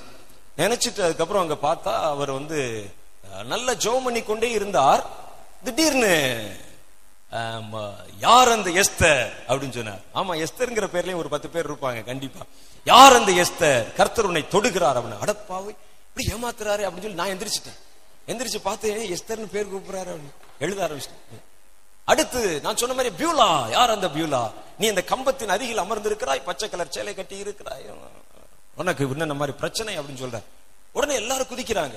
என்னடா அது இப்படி பப்ளிக்கா பச்சை ஏமாத்துறாரு இந்த ஆளு அப்படின்னு சொல்லிட்டு உடனே உன்னுடைய அடி வயிற்றில் ஒரு கட்டி இருக்கிறது அது கரைகிறது அப்படிங்கிறார். அடடா தின்னது கொடுமையா இருக்கு. அவன் பெரிய பெரிய ஆஸ்பத்திரி வச்சு ஆபரேஷன் பண்ணி தென் என்னென்னமோ பண்றாங்க. இவர் இங்க இருந்தே கட்டியை கரைச்சிக்கிட்டு இருக்கிறாரே. எழுது அப்படின்னு சொல்லி அதையும் எழுதி கொண்டிருக்கிறேன். இப்படி ஒவ்வொன்னா சொல்றார். இப்போ அப்படி சொல்லிட்டே வந்தவர் அதனுடைய பீக் அவருடைய உச்சகட்டம் சொல்றார். இப்பொழுது நான் இயேசுவை பார்க்கிறேன். அவர் வெள்ளை நிறத்தில் அங்கி அணிந்து ஒரு சிவப்பு நிறத்துல ஒரு பெரிய ஒரு ஷால் ஒன்று அணிந்து நம் நடுவில் மிக உயரமா ஆ அவருடைய தலை தங்க மயமா இருக்கிறதே அவர் உங்கள் நடுவில் உலாவிக் கொண்டிருக்கிறார் அப்படின்னு சொல்றார். இதோ வருகிறார் உங்கள் நடுவில் அசைவாடுகிறார். இடது பக்கத்தில் அவரை பார்க்கிறேன். நான் பின்னால இருந்து எட்டி பார்த்தா எனக்கு ஒண்ணுமே தெரியல. என்னடா அது அது வேற யாருக்காவது தெரியுதான்னு பார்த்தா அவருக்கு மாத்திரம் தான் தெரியுதுன்னு சொல்றார். தெரியுதுன்னு சொல்றார் அப்படி பச்சை ஏமாத்துறாரு அப்படின்னு சொல்லி எழுதுறேன். நானும் எட்டி எட்டி பார்க்கிறேன். அங்கே தேவனுடைய பிரசனத்தை பார்க்கிறேன். அவருடைய கையிலே நெருப்பை வைத்திருக்கிறார் அக்கினி வச்சிருக்கிறார். உங்க மேல போடுறாரு. இது என்னது புதுசு புதுசா இருக்கே என்னமோ சொல்றாரு அப்படி எழுதுறேன். அப்படி எழுதி கொண்டிருக்கும் பொழுது அப்படி தீர்க்க தரிசனம் வேற சொல்றார். ஒரு அம்மா மிகுந்த கவலையோடு வந்திருக்கிற தற்கொலை பண்ண வேண்டும் என்கிற உணர்வோடு வந்திருக்கிற அப்படியாக அப்படியாக்குன்னு சொல்றார். கர்த்தர் உனக்கு சொல்றார் அம்மா அப்படின்னு சொல்றார். கூட்டத்துல தான் நம்ம என்ன வேணாம்னு சொல்லலாமே. கண்டிப்பா அப்படி பிரச்சனை உள்ள ஆள்லாம் இருப்பாங்களே அப்படின்னு நினைச்சு நான் அதை எழுதி கொண்டிருக்கிறேன். ஏன்னா எங்க கட்சியில எனக்கு அப்படிதான் சொல்லி கொடுத்துருக்காங்க ஆவி கிடையாது பூதம் கிடையாது கடவுள் கிடையாது சாமி கிடையாது எதுவும் கிடையாது நீயும் கிடையாது நானும் கிடையாதுன்னு சொல்லி கொடுத்துருக்கேன் எனக்கு. அப்ப நான் இதெல்லாம் எழுதி கொண்டிருக்கிறேன். எழுதி கொண்டிருக்கிற நேரத்துல திடீர்னு அவர் ஒரு நிமிஷம் அப்படியே தன்னுடைய அந்த தீர்க்க தரிசனத்தை நிறுத்திட்டு சொன்னாரு நான் இப்பொழுது ஒரு ஒரு வாலிப தம்பியை பார்க்கிறேன். உன்னுடைய கையிலே ஒரு குறிப்பு நோட்டு ஒன்று வைத்திருக்கிறாய். உன்னுடைய நண்பர்களால் கடவுளுடைய ஆவியை சோதிக்கும்படிக்காக நீ அனுப்பப்பட்டிருக்கிறாய். தம்பி உன் கையில் வைத்திருக்கிற புஸ்தகத்தில் நான் சொல்லுகிறது எழுதிக்கொள். எந்த வாயால் இயேசு இல்லை என்று சொன்னாயோ அதே வாயால் இயேசு இருக்கிறார் என்று நீ ஆதாரபூர்வமாய் சொல்ல போறேன்னு. ஊர் ஊரா போய் சொல்ல போற அப்படின்னு சொன்னார் சொன்ன உடனே எனக்கு ஒரு மாதிரி பக்குன்னு ஆயிருச்சு. யார சொல்றாரு? நம்ம தான் நம்ம நண்பர்களால் அனுப்பப்பட்டிருக்கிறோம். இருந்தாலும் எனக்கு அதை அதை ஏற்றுக்கொள்ள முடியவில்லை. நான் உடனே ஆனால் எனக்கு மனசுல என்னமோ செய்தது. மனசுல ஏதோ செஞ்ச உடனே அந்த பேப்பர் அப்படி கசக்கி கீழே போட்டுட்டு நேரம் கட்சி அலுவலகத்துக்கு போயிட்டேன். போன உடனே இங்க கேட்டாங்க என்னன்னு கேட்டாங்க ஏதோ அவர்களாய் பேசிக்கொண்டு அவர்களாய் ஏமாற்றிக் கொள்கிறார்கள். விடுங்க நம்ம தொந்தரவு பண்ண வேண்டாம்னு விட்டுட்டேன். மறுநாள் காலையிலிருந்து கர்த்தர் என்னோடு பேச ஆரம்பித்து விட்டார். என்னுடைய ஆவிக்குள்ள பேச ஆரம்பித்து என்னுடைய உணர்வுகளில் பேச ஆரம்பித்து ஒரு பைத்தியம் முடித்தன்மாறு ஆகி கடைசியில நான் போய் கத்தோடைய பிள்ளைகள் இடத்துல ஜோம் பண்ணி அவர் ஜோம் பண்ணும்போது என்னை பரிசுத்தாவில நிரப்பினார். அதெல்லாம் சொல்லணும் ரொம்ப நேரம் ஆகும். பரிசுத்தாவில் நிரப்பப்பட்ட பின்பு ஒரு சபைக்கு நான் போனேன் கொஞ்ச நாள் போனேன். அப்புறம் என்னுடைய வா என்னுடைய பேச்சு என்னுடைய வார்த்தை எல்லாம் வேதம் வேதம் வேதம் என்று ஆகிவிட்டது ஒரு சின்ன பைபிள் ஒன்னை எப்பவுமே பையில வச்சிருப்பேன். அதை எடுத்து எப்ப பார்த்தாலும் படித்துக்கொண்டே இருக்க ஆரம்பித்தேன். தேவனிடத்துல ஜோம் பண்ண ஆரம்பித்தேன். ஆனாலும் ஒரு வருஷ காலமாக என்னுடைய ஆவிக்குரிய வாழ்க்கையில் ஒரு அதிருப்தி இருந்து கொண்டே இருந்தது. ஒரு சந்தோஷம் இல்லை எனக்கு. நான் நினைத்தேன் ஒரு வருஷத்துக்கு பிறகு நினைச்சேன் இவ்வளவுதானா கிறிஸ்தவ வாழ்க்கை என்பது அல்லது இதற்கு மேலே ஏதாவது இருக்குதா? இவ்வளவுதானா காலையில் எழுவது கொஞ்ச நேரம் ஜெபம் பண்ணுவது அப்புறம் பைபிள் படிப்பது அப்புறம் சர்ச்சுக்கு வாரத்துக்கு ஒரு தடவை சர்ச்சுக்கு போறது காணிக்கை போடுவது வீட்டுக்கு போறது இவ்வளவுதானா? அல்லது வேற ஏதாவது இருக்குதா இதுல? என்று நான் அப்படி வேதத்தை படிச்சு பார்க்கறது எனக்கு ஒரு திருப்தி இல்லாமல் இருந்தது. ஒரு வருஷம் முடிவுக்கு பிறகு என்னுடைய கையில் சாது சுந்தர் சிங் என்பவர் சாது சுந்தர் செல்வராஜ் ஐயா அவர்கள் அல்ல சாது சுந்தர் சிங் என்ற பழைய சாது சுந்தர் சிங். அவர்கள் எழுதின ஒரு புத்தகம் என்னுடைய கையில் கிடைத்தது. அந்த புத்தகம் ஆத்மீக வாழ்க்கை தியானங்கள் என்ற ஒரு புத்தகம். இப்ப கூட நீங்க சிஎல்எஸ்ல வாங்கலாம். அந்த புத்தகத்தை என் கையில கிடைத்த பொழுது நான் எப்பொழுதும் வளமை போல இந்த புத்தகங்கள் படிக்கிறதுனா எனக்கு பைத்தியம். நான் நேற்றே சொல்லி இருக்கிறேன் நான் படித்து கொண்டே வந்தேன் அந்த புஸ்தகத்துல அதோடைய இரண்டாம் பாகம் ஒரே புத்தகத்துல இரண்டாம் பாகமும் இருக்கிறது. அந்த இரண்டாம் பாகத்தை படித்தா அதுல அவருடைய ஆவிக்குரிய அனுபவங்கள் பற்றி போட்டிருக்கிறார். கர்த்தரை அவர் சந்தித்தது முகமுகமாய் தரிசித்தது கர்த்தரோடு பேசினது கர்த்தரோடு பழகினது. கர்த்தர் அவருக்கு செய்த காரியங்கள் மனிதனை பார்க்கிற வண்ணமா அவரை பார்த்தது இதெல்லாம் எழுதி வச்சிருக்கிறாங்க.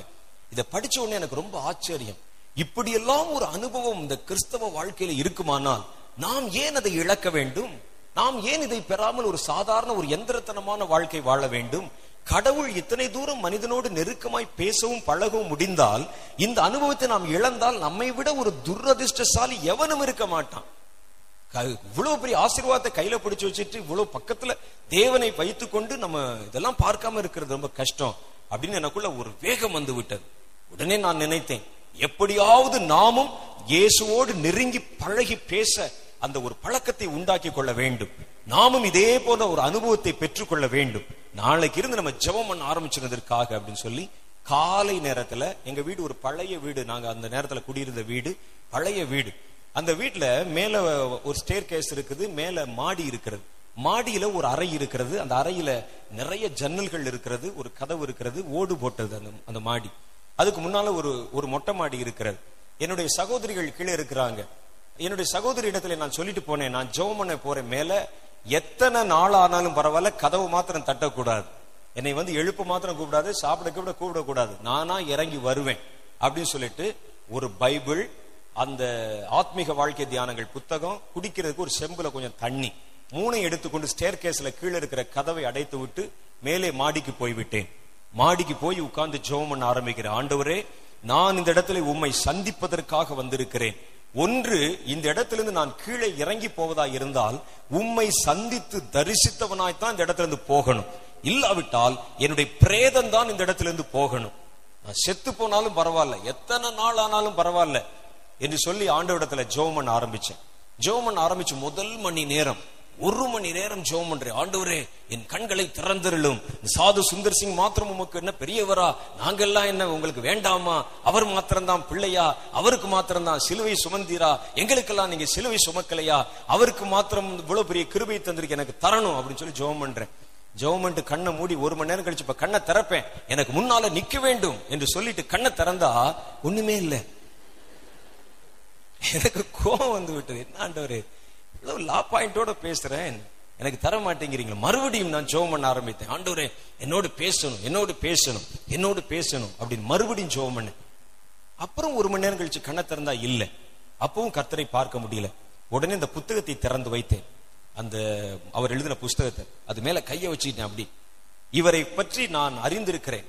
ஒரு நல்ல ஒரு தேவ மனிதன் பொய் சொல்ல மாட்டார் அவருக்கு இந்த அனுபவம்லாம் நீங்க கொடுத்திருக்கிறது உண்மைன்னா இன்னைக்கு எனக்கு நீங்க அந்த மாதிரி ஒரு அனுபவத்தை கொடுக்கணும். நான் உங்களை பார்க்கணும் உங்களோட பேசணும் என்று சொல்லி மறுபடியும் கையை வச்சு ஜெபம் பண்றேன் அது மேல. ஜெபம் பண்ணி அப்படியே இருந்துட்டு கண்ணை திறந்து பார்த்தா அப்பொழுதும் ஒண்ணும் தெரியல மூணாவது மணி நேரம். அடுத்த மணி நேரத்தில் நமக்கு தெரிந்த சாம பேத தண்டம் சொல்லுவானுங்க. என்னென்ன முறை தெரியுமோ எல்லாத்தையும் அவரிடத்தில் பிரயோகப்படுத்தி பார்த்துட்டேன். அடுத்து என்னது? மிரட்டல் ஆண்டவருக்கு. நீங்க கொடுக்கலன்னா நான் மறுபடியும் சிகரெட் குடிக்க ஆரம்பிச்சிருவேன். என்னமோ நான் சிகரெட் குடிக்கிறதுனால அவர் நஷ்டப்பட்டு போற மாதிரியும். மறுபடியும் நான் பழைய வாழ்க்கைக்கு போயிருவேன் கட்சிக்கு போயிருவேன் கட்சிக்கு போய் உட்கார்ந்துருவேன் ஆபீஸ்ல. என்ன சொல்றீங்க? இப்ப கண்ணை மூடிட்டு திறப்பேன். நீங்க வந்து நிக்கணும். நீங்க வரலையா? ஒரு ஒரு தேவ தூதனையாவது அனுப்புங்க. அவரையாவது நான் பாக்குறேன் ஏதாவது ஒண்ணு எனக்கு வேணும். அப்படின்னு சொல்லி உட்கார்ந்து இருக்கிறேன் ஆண்டவர் இந்த மாதிரி மிரட்டலுக்கெல்லாம் பயப்பட மாட்டார். அவர் அவர் அவர் பார்க்காத மிரட்டலா? அவர் இதுக்கெல்லாம் பயப்பட மாட்டார். நானும் கண்ணை மூடி வச்சுட்டு இப்ப திறக்க போறேன். ஒன் டூ த்ரீ திறந்தா ஒண்ணு இல்லை. போச்சு. என்னாண்டவரே நான் என்னென்னமோ சொல்லி பார்க்கிறேன். சரி அப்புறம் நயந்து பார்க்கிறேன். நீங்க என் செல்லம் இல்லையா? ஆண்டோர் இல்லையா? என்னென்ன வருதோ எல்லாம் சொல்லி பார்த்தா அப்போதும் ஒண்ணு நடக்கல. ஏழாவது மணி நேரம். எனக்கு ரொம்ப வெறுத்து போயிட்டு நொந்து போயிட்டேன். இதெல்லாம் ஒண்ணும் வராது போல இருக்குது. ஏழாவது மணி நேரம். கடைசியில் அப்படியே ஜோம் பண்ணி ஒரு பக்கம் தண்ணி தாக எடுக்குது. தண்ணி கூட குடிக்கூடாதுன்னு வச்சிருக்கிறேன் நான். குடிக்காம உட்காந்து நம்ம ஜோம் பண்ணணும் எவ்வளவு நேரம் ஜோம் பண்ணணும் ஜோம் பண்ணும் பாத்துருவோம் இன்னைக்கு அவரை நம்மளா பாத்துருவோம் அப்படின்னு சொல்லி ஜோம் பண்றேன் ஏழாவது மணி நேரம் வருகிறது. என்னால தாங்கவே முடியல. ஆதங்கம் ஒரு புறம் ஒரு புறம் வேகம் ஒரு பக்கம் வந்து ஏமாற்றம் எல்லாம் வருது. அப்படியே அழுது அழுது முழங்கால நின்று அப்படி ஜெபம் பண்றேன். கடைசியில் ஆண்டவர்கிட்ட சொன்னேன் ஆண்டவரே கடைசியில் நான் பண்ண ஜெபம் இதான் பண்ணேன்.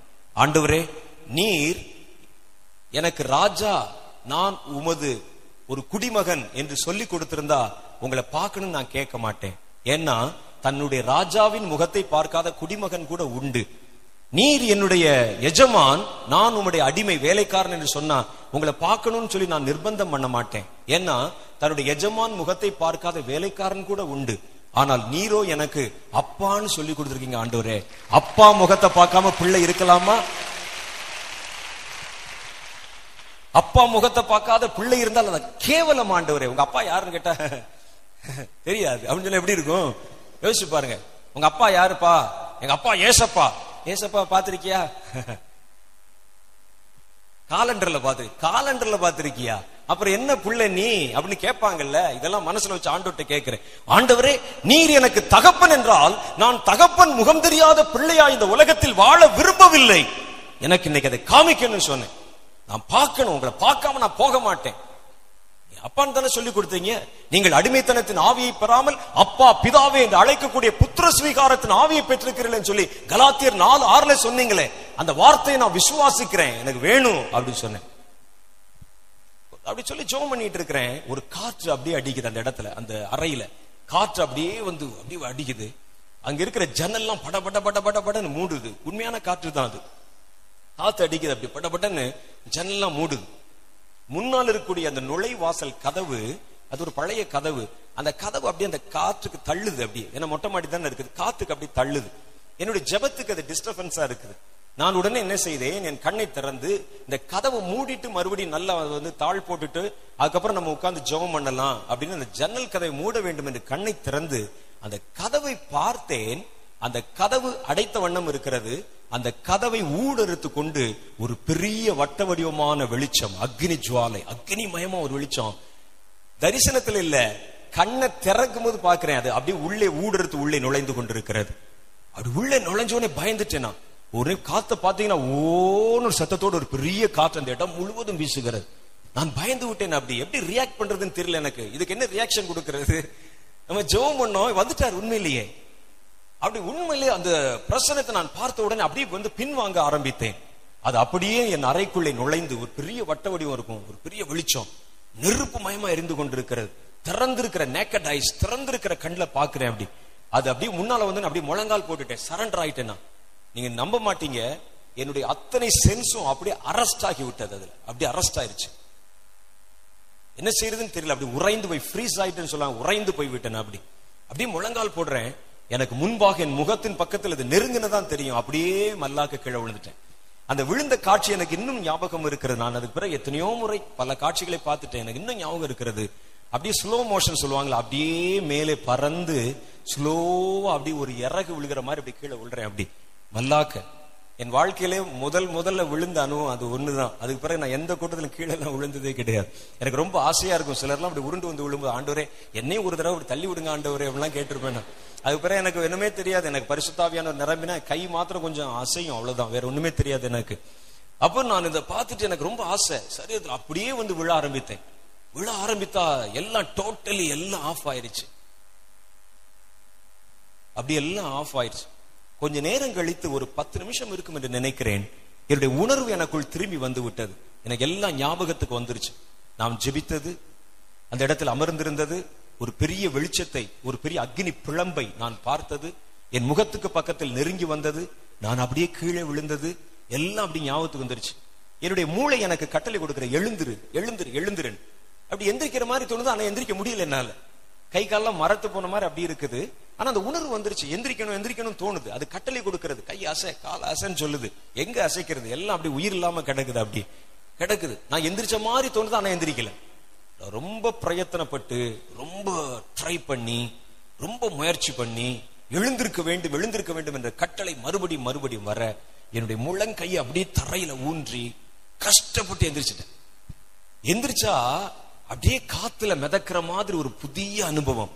ரொம்ப ஃப்ரீயா எந்த விதமான இதுவும் ரொம்ப இலகுவாய் ரொம்ப லேசா. அந்த மாதிரி ஒரு அனுபவம் அப்படியே இருக்குது. அப்படி ரொம்ப அந்த ஆனந்த அனுபவத்தை பார்த்துட்டு அப்படி பின்னால திரும்பி பார்த்தா விழுந்த உடம்பு விழுந்த மாதிரியே கிடக்குது அப்படியே. நான் எப்படி விழுந்து கிடந்தனோ அதே மாதிரி உடம்பு கிடக்குது. என்னுடைய இன்னொரு ஒரு ஆள் உள்ள இருந்து அப்படி எந்திரிச்சிருக்கிறேன் முதல் முதல்ல நான் அப்பதான் பார்த்து பயந்து போய் விட்டேன். இது என்னடா அது புதிய அனுபவமா இருக்குது அப்படின்னு. அடுத்த நிமிஷம் என்னுடைய மனதில் தோன்றின அப்படியே பிராங்கா சொல்லணும் உங்களிடத்துல. என் மனதில் அடுத்து தோன்றின எண்ணம் கர்த்தரிடத்துல ஜெபம் பண்ணோம். ஒண்ணு உங்களை பார்க்கணும் அல்லது சாகணும்னு. கர்த்தர் ரெண்டாவது ஜபத்தை கேட்டு நம்மளை கொண்டுட்டார் செத்துட்டோம் நம்ம அப்படின்னு நினைச்சேன். அடுத்து மூன்றாவது எனக்குள் தோன்றின உணர்வு என்னன்னா இந்த உடம்புக்குள்ள மறுபடியும் எப்படி போகுது இது நமக்கு தெரியாதே என்ன செய்வது என்று சொல்லி அதை தான் பார்த்துக்கிட்டே இருக்கிறேன் எப்படி பார்த்தா அந்த உடம்பு அப்படி கிடக்குது எனக்கு நல்லா தெரியுது என் கண்ணுக்கு தெரியுது பார்வைக்கு தெரியும் எல்லாம் தெரியுது. அதற்கு பிறகு எனக்குள் ஒரு உணர்வு கர்த்தர் இங்கே நின்று கொண்டிருந்தாரே அந்த பிரசனம் இருந்ததுன்னு சொல்லி அப்படியே திரும்புறேன் அப்படி. என்னுடைய ஆவி திரும்புது. ரொம்ப அழகா இருக்கிறது. நம்ம இப்போ சில சட்ட திட்டங்களுக்கு உட்பட்டு தான் நம்மளால திரும்ப முடியுது. அது பாத்தீங்கன்னா எந்த பக்கத்தில் வேண்டுமானாலும் திரும்புது ஆவின்னா. அது ஒரு மாதிரி வித்தியாசமா திரும்புது. உங்களுக்கு நீங்க அதை எக்ஸ்பீரியன்ஸ் பண்ணாதான் தெரியும். அப்படி அப்படி திரும்பி அப்படி பாக்குறேன் அந்த வெளிச்சம் அந்த அக்கினி பிளம்பு அப்படியே ஒரு ஜுவாலை ஒரு சூரியன் மாதிரி அங்கேதான் அப்படி நின்று கொண்டே இருக்கிறது. அதை என் கண்ணுல பார்த்த உடனே அது தன்னை நோக்கி என்னை இழுக்கிறது தெரியுது. அப்படி இழுக்குது. அப்படியே சரன்னு போறேன். அதை நோக்கி அப்படி போறேன். போய் அப்படியே முழங்கால் படிக்கிட்டு விட்டேன். முழங்கால் படிட்டு அதை பாக்குறேன் பார்த்தா பார்க்க முடியல. அந்த வெளிச்சத்தை என்னால பார்க்க முடியல. என் கண் என்னுடைய கையை வைத்து என் கண்ணை மூடி கொள்ளுகிறேன் என் கண்ணை மூடி அது மேல கையை வைத்திருந்தாலும் அந்த காட்சி மறையவே இல்லை. என்னுடைய கண் இமையும் என்னுடைய கையும் ஒரு கண்ணாடியில செய்யப்பட்ட எப்படி இருக்கும்? அதை வச்சு மூடுனா மூட முடியாது பாருங்க. அது மாதிரி கண் அப்படி மூடினாலும் அந்த காட்சி அப்படியே எனக்கு முன்னால தெரியுது. என்னால் அதை பார்க்காமல் தவிர்க்க முடியவில்லை. நான் அதை அப்படியே மறுபடியும் பார்க்கிறேன். கொஞ்ச நேரத்துல என்னுடைய கண்கள் அதுல அப்படி பழக்கப்பட்டு உள்ளே பார்த்தா அந்த அக்னி ஜுவாலை பிழம்புக்குள்ளே ஒரு மின்னல் கீற்று மாதிரி ஒரு ஆள் நின்று கொண்டிருக்கிறார். அப்படியே தெரியுது ஒரு ஆள் நிற்கிறார் அப்படியே. நல்ல தாடி நல்ல அதே மாதிரி நம்ம பார்க்கிற மாதிரி ஆண்டவராக இயேசு கிறிஸ்து அப்படியே நின்று கொண்டிருக்கிறார். ஒரு மின்னல் அப்படியே வந்து ஒரு உருவத்தை ஏற்படுத்தினால் எப்படி இருக்குமோ அது மாதிரி. அது அசைகிறது அப்படி அசைகிறது. அப்பதான் முதல் முதல் அவருடைய சத்தத்தை கேட்கிறேன். கர்த்தர் என்னோடு பேசினார். பேசின அந்த சத்தம் எப்படி இருந்ததுன்னா ஒரு இடி முழக்கம் விழுகிற சத்தம் மாதிரி திட்டு திட்டு திட்டுன்னு இருந்தது. கர்த்தருடைய வேதத்துல சொல்லுவார் கர்த்தருடைய சத்தம் வல்லமை உள்ளது. கர்த்தருடைய சத்தம் மகத்துவம் நிறைந்தது. அவருடைய சத்தம் காதே வனாந்திரங்களை அதிர பண்ணும். பெண்மான்களை ஈனும்படி செய்யும் என்று கர்த்தருடைய சத்தத்தை பற்றி இப்ப முத முதல்ல கேட்கிற இந்த சத்தத்தை பிரத்யட்சமா பயங்கரமான சத்தமா கேட்கிறேன். கர்த்தர் அங்கிருந்து சொல்லுகிறார் உன் வாழ்க்கையை என் கைகளிலே ஒப்பு கொடுப்பாயா? நீ எனக்கு வேண்டும். உன்னை எனக்கு முழுசா எனக்கு தருவியா? அப்படின்னு கர்த்தர் கேட்கிறார். கேட்ட உடனே நீங்க நம்ப மாட்டீங்க என்னுடைய ஊழியத்தை பற்றி நான் செய்ய வேண்டிய காரியத்தை குறித்து. முழுவதும் நான் என்னை அவருடைய கைகளில் ஒப்புக் கொடுக்கும்படிக்கு கர்த்தர் அந்த நேரத்துல வச்சு தன்னுடைய கையை அப்படி நீட்டுறார். முக்கால் மணி நேரத்துக்கும் அதிகமா என்னுடைய ஊழியத்தை குறித்து கர்த்தர் பேசினார் நான் நடுங்கி போய் அப்படியே கேட்டுக்கொண்டே இருக்கிறேன். கேட்கும்போது அந்த கையை உள்ள இருந்து அப்படி நீட்டுறார். என் கையின் மேல உன் கையை வை. உன் வாழ்க்கை யாரோடும் நீ பங்கு போட்டுக் கொள்ளக்கூடாது. உன் வாழ்க்கை எனக்கு மாத்திரமே உரியது. நான் தான் உன் வாழ்க்கையில நான் ஆளுமை செய்கிறவரா இருக்கணும். நீ என் கையில ஒப்பு சொல்லி கையை நீட்டுறாரு. அந்த கையோட அந்த நெருப்பு அப்படி அப்படி வருது என்னை நோக்கி. நான் என் கையை நீட்டி அந்த கையின் மேல வைக்கிறேன் அப்படி வைக்கிறேன். அதோடு என்ன நடந்தது எனக்கு தெரியல. தூக்கி வீசப்பட்டதை போல உணர்ந்து என் சரீரம் அப்படி துள்ளி எழுந்து விட்டது மறுபடியும். அடுத்த செகண்ட் சரீரத்துக்குள்ள வந்துட்டேன்னா நீங்க நம்ப மாட்டீங்க. என்னால தாங்க முடியல. கண்ணுல வாயில காதுல இருந்து புகை போற மாதிரி இருக்குது. எனக்கு தாங்கவே முடியல. உள்ள நெருப்ப வச்சா எப்படி இருக்குமோ அந்த மாதிரி இருக்குது. கண்ணுல காதுல இருந்தெல்லாம் அப்படி புகை போனா எப்படி இருக்கும்? மட மட மடன்னு கீழே இறங்கி வேகமா ஓடி வந்தேன். வந்து பக்கத்துல இருந்த அந்த அந்த செம்புல இந்த தண்ணியை மட மட மடன் குடிச்சேன். தாகம் எனக்கு அடங்கவில்லை. வேகமாய் கீழே ஓடி வந்தேன். அங்கே அந்த நாட்களை நாங்க இருந்த வீட்டுல பைப் எல்லாம் கிடையாது. கிணறு. அதுல உள்ள போய் உடனே வாளி எடுத்து மேல தண்ணி அள்ளி அள்ளி ஊத்துனா வேர்த்து கொண்டே இருக்கிறது எனக்கு. எங்க எங்க வீட்டுல அக்கா வந்து கேக்குறாங்க என்னடா இந்த நேரத்துல வந்து என்ன நடந்து உனக்கு? ஏன் தன் பேசாத? அப்படின்னு சொல்லிட்டு ஊத்துறேன். நான் பாட்டுக்கு மேல வந்து ஊத்துறேன். ஊத்திட்டு அப்புறம் தண்ணி எடுத்து மடமடன் குடிக்கிறேன். நீங்க நம்ப மாட்டீங்க. நாற்பது நாட்கள் எனக்குள்ள அந்த அனுபவம் இருந்து கொண்டே இருந்து. என் பக்கத்துல யாரும் வந்து உட்காரவே மாட்டாங்க. ஒரு மாதிரி தீ மாதிரி இருக்குது. என்னமோ செய்து அப்படின்னு சொல்லுவாங்க. கர்த்தர் அப்படிப்பட்ட காரியத்தை எனக்கு காண்பித்தார். முதல் முறையாக நான் தெரிந்து கொண்டேன். நமக்குள் ஒரு ஆவி இருக்கிறது. அந்த ஆவியை பிரிக்க முடியும். நம்முடைய சரீரத்திலிருந்து பிரிக்க முடியும். என்பதை கர்த்தர் எனக்கு காண்பித்தார். அன்னைக்கு நான் நினைச்சேன் இத்தனை வருடம் ஒரு இருபது இருபத்தி ஒரு வருடம் என்னுடைய கல்லூரி வாழ்க்கையில படிக்கிற வரைக்கும் நான் இயேசுவை தெரிந்து கொள்கிற வரைக்கும் எத்தனை முட்டாளா இருந்திருக்கிறேன்? ஆவி கிடையாது பூதம் கிடையாது சாமி கிடையாதுன்னு சொன்னேன். இன்னைக்கு எனக்கு நல்லா தெரியும் சாமியும் உண்டு ஆவியும் உண்டு ஆசாமியும் உண்டு. ஹalleluya! எல்லாம் இருக்குது. வேதத்தில் எழுதியிருக்கிறவைகள் சத்தியம் சமூலமும் சத்தியம் என்பதை யாரோ சொல்லிக் கொடுத்தல்ல வாசித்தல்ல. என் கண் திறந்து நானே பார்த்திருக்கிறேன். ஹலலுயா இன்னைக்கு நம்ம பிள்ளைகள் எத்தனை பேர் பார்த்தாங்க பாருங்க. நான் பார்த்ததுக்கு அவங்க தான் சாட்சி. அவ்வளவு பேருடைய கண் திறந்து கர்த்தர் இந்த கடைசி காலத்துல நம்முடைய கண்களை திறக்கும் கர்த்தராக கடந்து வந்திருக்கிறார். ஆகவேதான் அந்த கடைசி காலங்கள்ல வேதத்தில் சொல்லப்பட்டிருக்கிற எந்த அனுபவத்தையும் நீங்கள் மிஸ் பண்ணிடக்கூடாது. உனக்கு விளங்குதோ விளங்கலையோ நான் அதை உனக்கு அறிமுகப்படுத்தி வைக்க விரும்புகிறேன். உங்கள் ஜெப வாழ்க்கையின் அடுத்த பகுதி எசேக்கியல் என்ற தேவ பக்தன் இந்த அனுபவத்தை பெற்றுக்கொண்டான். கர்த்தருடைய வல்லமையான கரம் அவர் மேல் அமர்ந்தது. இன்னைக்கு உங்க மேல அமருது. அதோடு நம்ம நிறுத்தி விடுகிறோம். அவர் அவர் தலைமயிரை பிடித்து வானத்திற்கும் பூமிக்கும் மேலாக அவருடைய ஆவியை உயர்த்தினார். அவரை பரலோகத்துல கொண்டு போய் நிறுத்தினார். பார் என்று சொன்னார். அவர் உள்ளே போய் பார்த்தாருங்க பரலோகத்துல யாரும் நுழைய முடியாத இடத்துல தேவனுடைய ஆலோசனை சங்கம் நடக்கிற இடத்துல ஒரு தேவ தீர்மானம் எடுக்கப்படுகிற இடத்துல அவரை கொண்டு போய் நிறுத்தினார்கள். ஒன்பதாவது அதிகாரத்தை வீட்டுல போய் படிச்சு பாருங்க. ரொம்ப அழகாயதை அதை நேரட் பண்ணிருப்பார் அவர் அந்த இடத்துல. தேவன் அங்கே அமர்ந்திருந்தார். சிங்காசனத்துல பலிபீடம் இருந்தது. ஆறு புருஷரை கர்த்தர் யாரங்கே என்று அழைத்தார். ஆறு புருஷர்கள் வெட்டுகிற ஆயுதங்களோடு அவர் முன்பாக கடந்து வந்தார்கள். எருசலேமிலே ஒரு சங்கார கிரியை நீங்கள் செய்ய வேண்டும் என்று அவர்களுக்கு சொல்லும் பொழுது அவர் அங்கே நின்று எசைக்கிறதை கேட்டார்.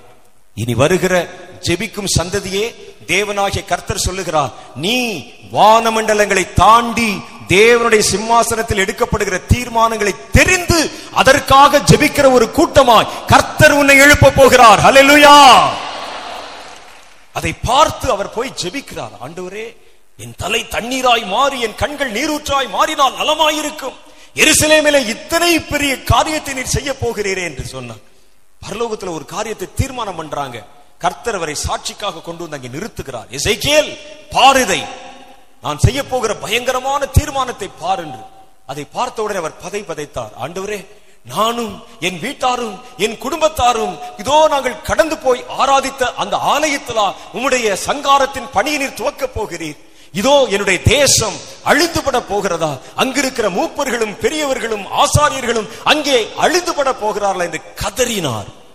கர்த்தர் தான் செய்ய போகிறதை அவரை அழைத்து அந்த இடத்துல கொண்டு வந்து பேசினார். நீங்க அப்படித்தான் ஜபக்குறிப்பு பெற போறீங்க இனிமே. யாரோ அச்சிட்டு கொடுக்கறதல்ல. கர்த்தர் பேசுகிற இடத்திலே நீங்கள் கடந்து போய் எதற்காக ஜெபிக்க வேண்டும் என்பதை புரிந்து கொண்டு வந்து தேசத்திற்கு சொல்லி தேசத்தை ஜெபிக்க வைக்கிற கூட்டமாக்கும் இங்கே அமர்ந்திருக்கிறீர்கள். அல்லா இசைக்கியலுக்கு கர்த்தர் கொடுத்தால் நமக்கு தரமாட்டாரா? இசைக்கியலுக்கு கர்த்தர் இந்த அனுபவத்தை கொடுத்தால் நமக்கு தரமாட்டாரா? எனக்கு கொடுத்தால் கர்த்தர் உனக்கு தரமாட்டாரா? காலம் கடைசி ஆகிவிட்டது கர்த்தரங்கை கொண்டு போறார். அவனை அழைத்து கொண்டு போய் அவனுடைய ஆவிலே காரியத்தை பேசினார். பதினோராவது அதிகாரத்தை படித்து பாருங்க அது பரலோகத்துக்கு போனது. அடுத்து பதினோராவது அதிகாரம் இசைக்கியல் பதினோராவது அதிகாரத்தில் இன்னொரு அனுபவம் சொல்லுது. பின்பு ஆவியானவர் என்னை எடுத்து அப்படின்னு என்ன அர்த்தம்? என்னை ஆவிக்குள்ள எடுத்து என்னை கர்த்தருடைய ஆலயத்தின் கிழக்கு முகமாய் இருக்கிற வாசலுக்கு கொண்டு போனார். இப்போ எருசலேம் தேவாலயத்துக்குள்ள கொண்டு வந்து நிறுத்துறார். யார? இவரை கொண்டு வந்து நிறுத்துறார். இப்போ இவர் ஆவியின் ரூபமாக இருக்கிறார் எசைக்கியல். எசைக்கியலுக்கு மற்றவர்களை பார்க்க முடிகிறது மற்றவர்களுக்கு எசைக்கியலை பார்க்க முடியவில்லை. புரியுதா? பாருங்க. ஆவியானவர் என்னை எடுத்து கர்த்தருடைய ஆலயத்தின் கிழக்கு முகமாய் இருக்கிற வாசலுக்கு என்னை கொண்டு போனார். இதோ அந்த வாசலில் நடையில் இருபத்தைந்து புருஷர் இருந்தார்கள். அவர்கள் நடுவிலே ஜனத்தின் பிரபுக்களாகிய அசூரின் குமாரனாகிய யானியாவையும் எசனியாவையும் பெனாயாவின் குமாரனாகிய பெலத்தியாவையும் கண்டேன். இருபத்தஞ்சு பேர் உட்கார்ந்து இருக்கானுங்க ஆலயத்துல வாசல்ல. உட்கார்ந்து அதுல ரெண்டு மிக முக்கியமானவங்க இருக்கிறாங்க. கர்த்தர் கொண்டு போய் அவரை இங்க நிறுத்துறார். பாரு. அவன் என்ன செய்யறான்னு பாரு. அவர் என்ன பேசுறான்னு பாருன்னு கர்த்தர் சொல்கிறார்.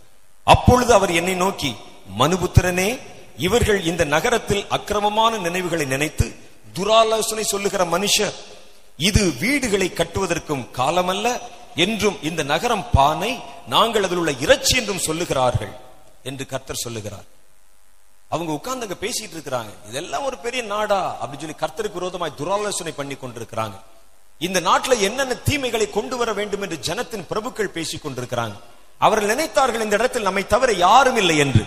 அந்த இடத்தில் கர்த்தரும் கர்த்தருடைய தீர்க்கதரிசியான இசைக்கியலும் ஆவியின் வடிவத்திலே நின்று கொண்டிருக்கிறார்கள். ஹalleluya. அது மாதிரி தான் கர்த்தர் உன் தேசத்துக்கு விரோதமாய் தீவிரவாதிகள் செயல்படுவான். நீங்க போய் பார்க்க முடியுமா? அது என்ன செய்யறான்னு கர்த்தர் உங்களை ஆவியிலே அழைத்து கொண்டு போவார். யாரும் நுழைய முடியாத இடத்துல கொண்டு வந்து நிறுத்துவார். பார் அவன் செய்கிற ஆலோசனை பார்.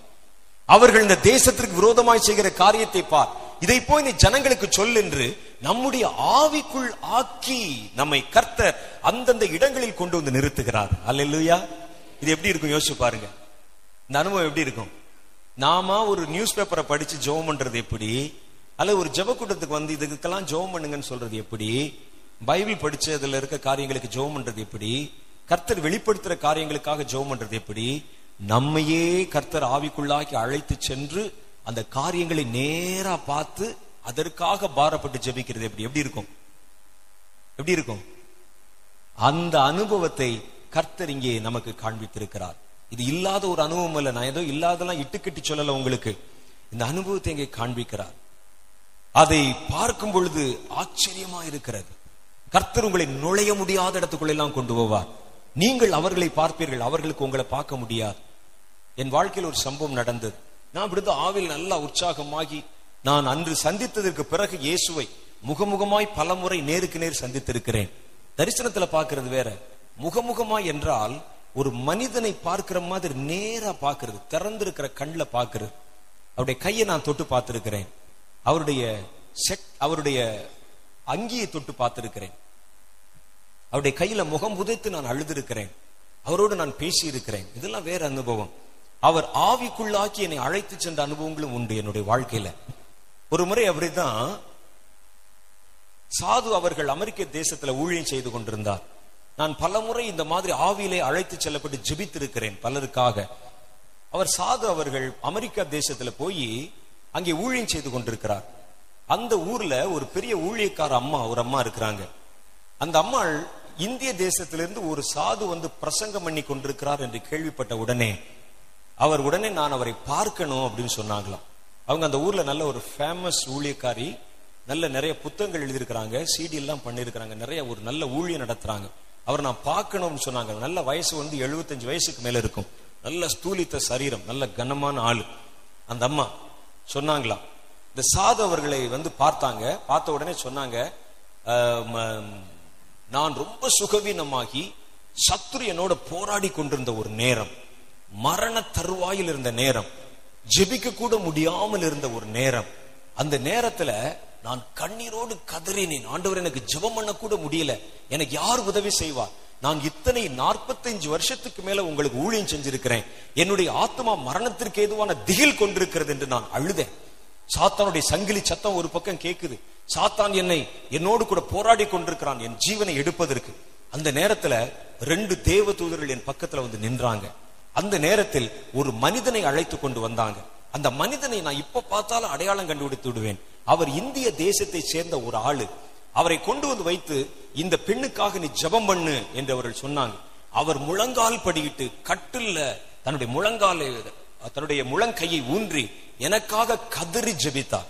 தேவதூதர்கள் அவரை பலப்படுத்தி பலப்படுத்தி அவரை ஜெபிக்க வைத்தார்கள். மறுபடியும் மறுபடியும் ஜெபித்தார். அவர் ஜெபிக்க ஜெபிக்க என்னுடைய ஜீவன் எனக்குள் திரும்பி வருகிறதையும் மறுபடியும் அந்த பலமும் அந்த வல்லமையும் எனக்குள் வருகிறதையும் நான் பிரத்யட்சமா உணர்ந்தேன்.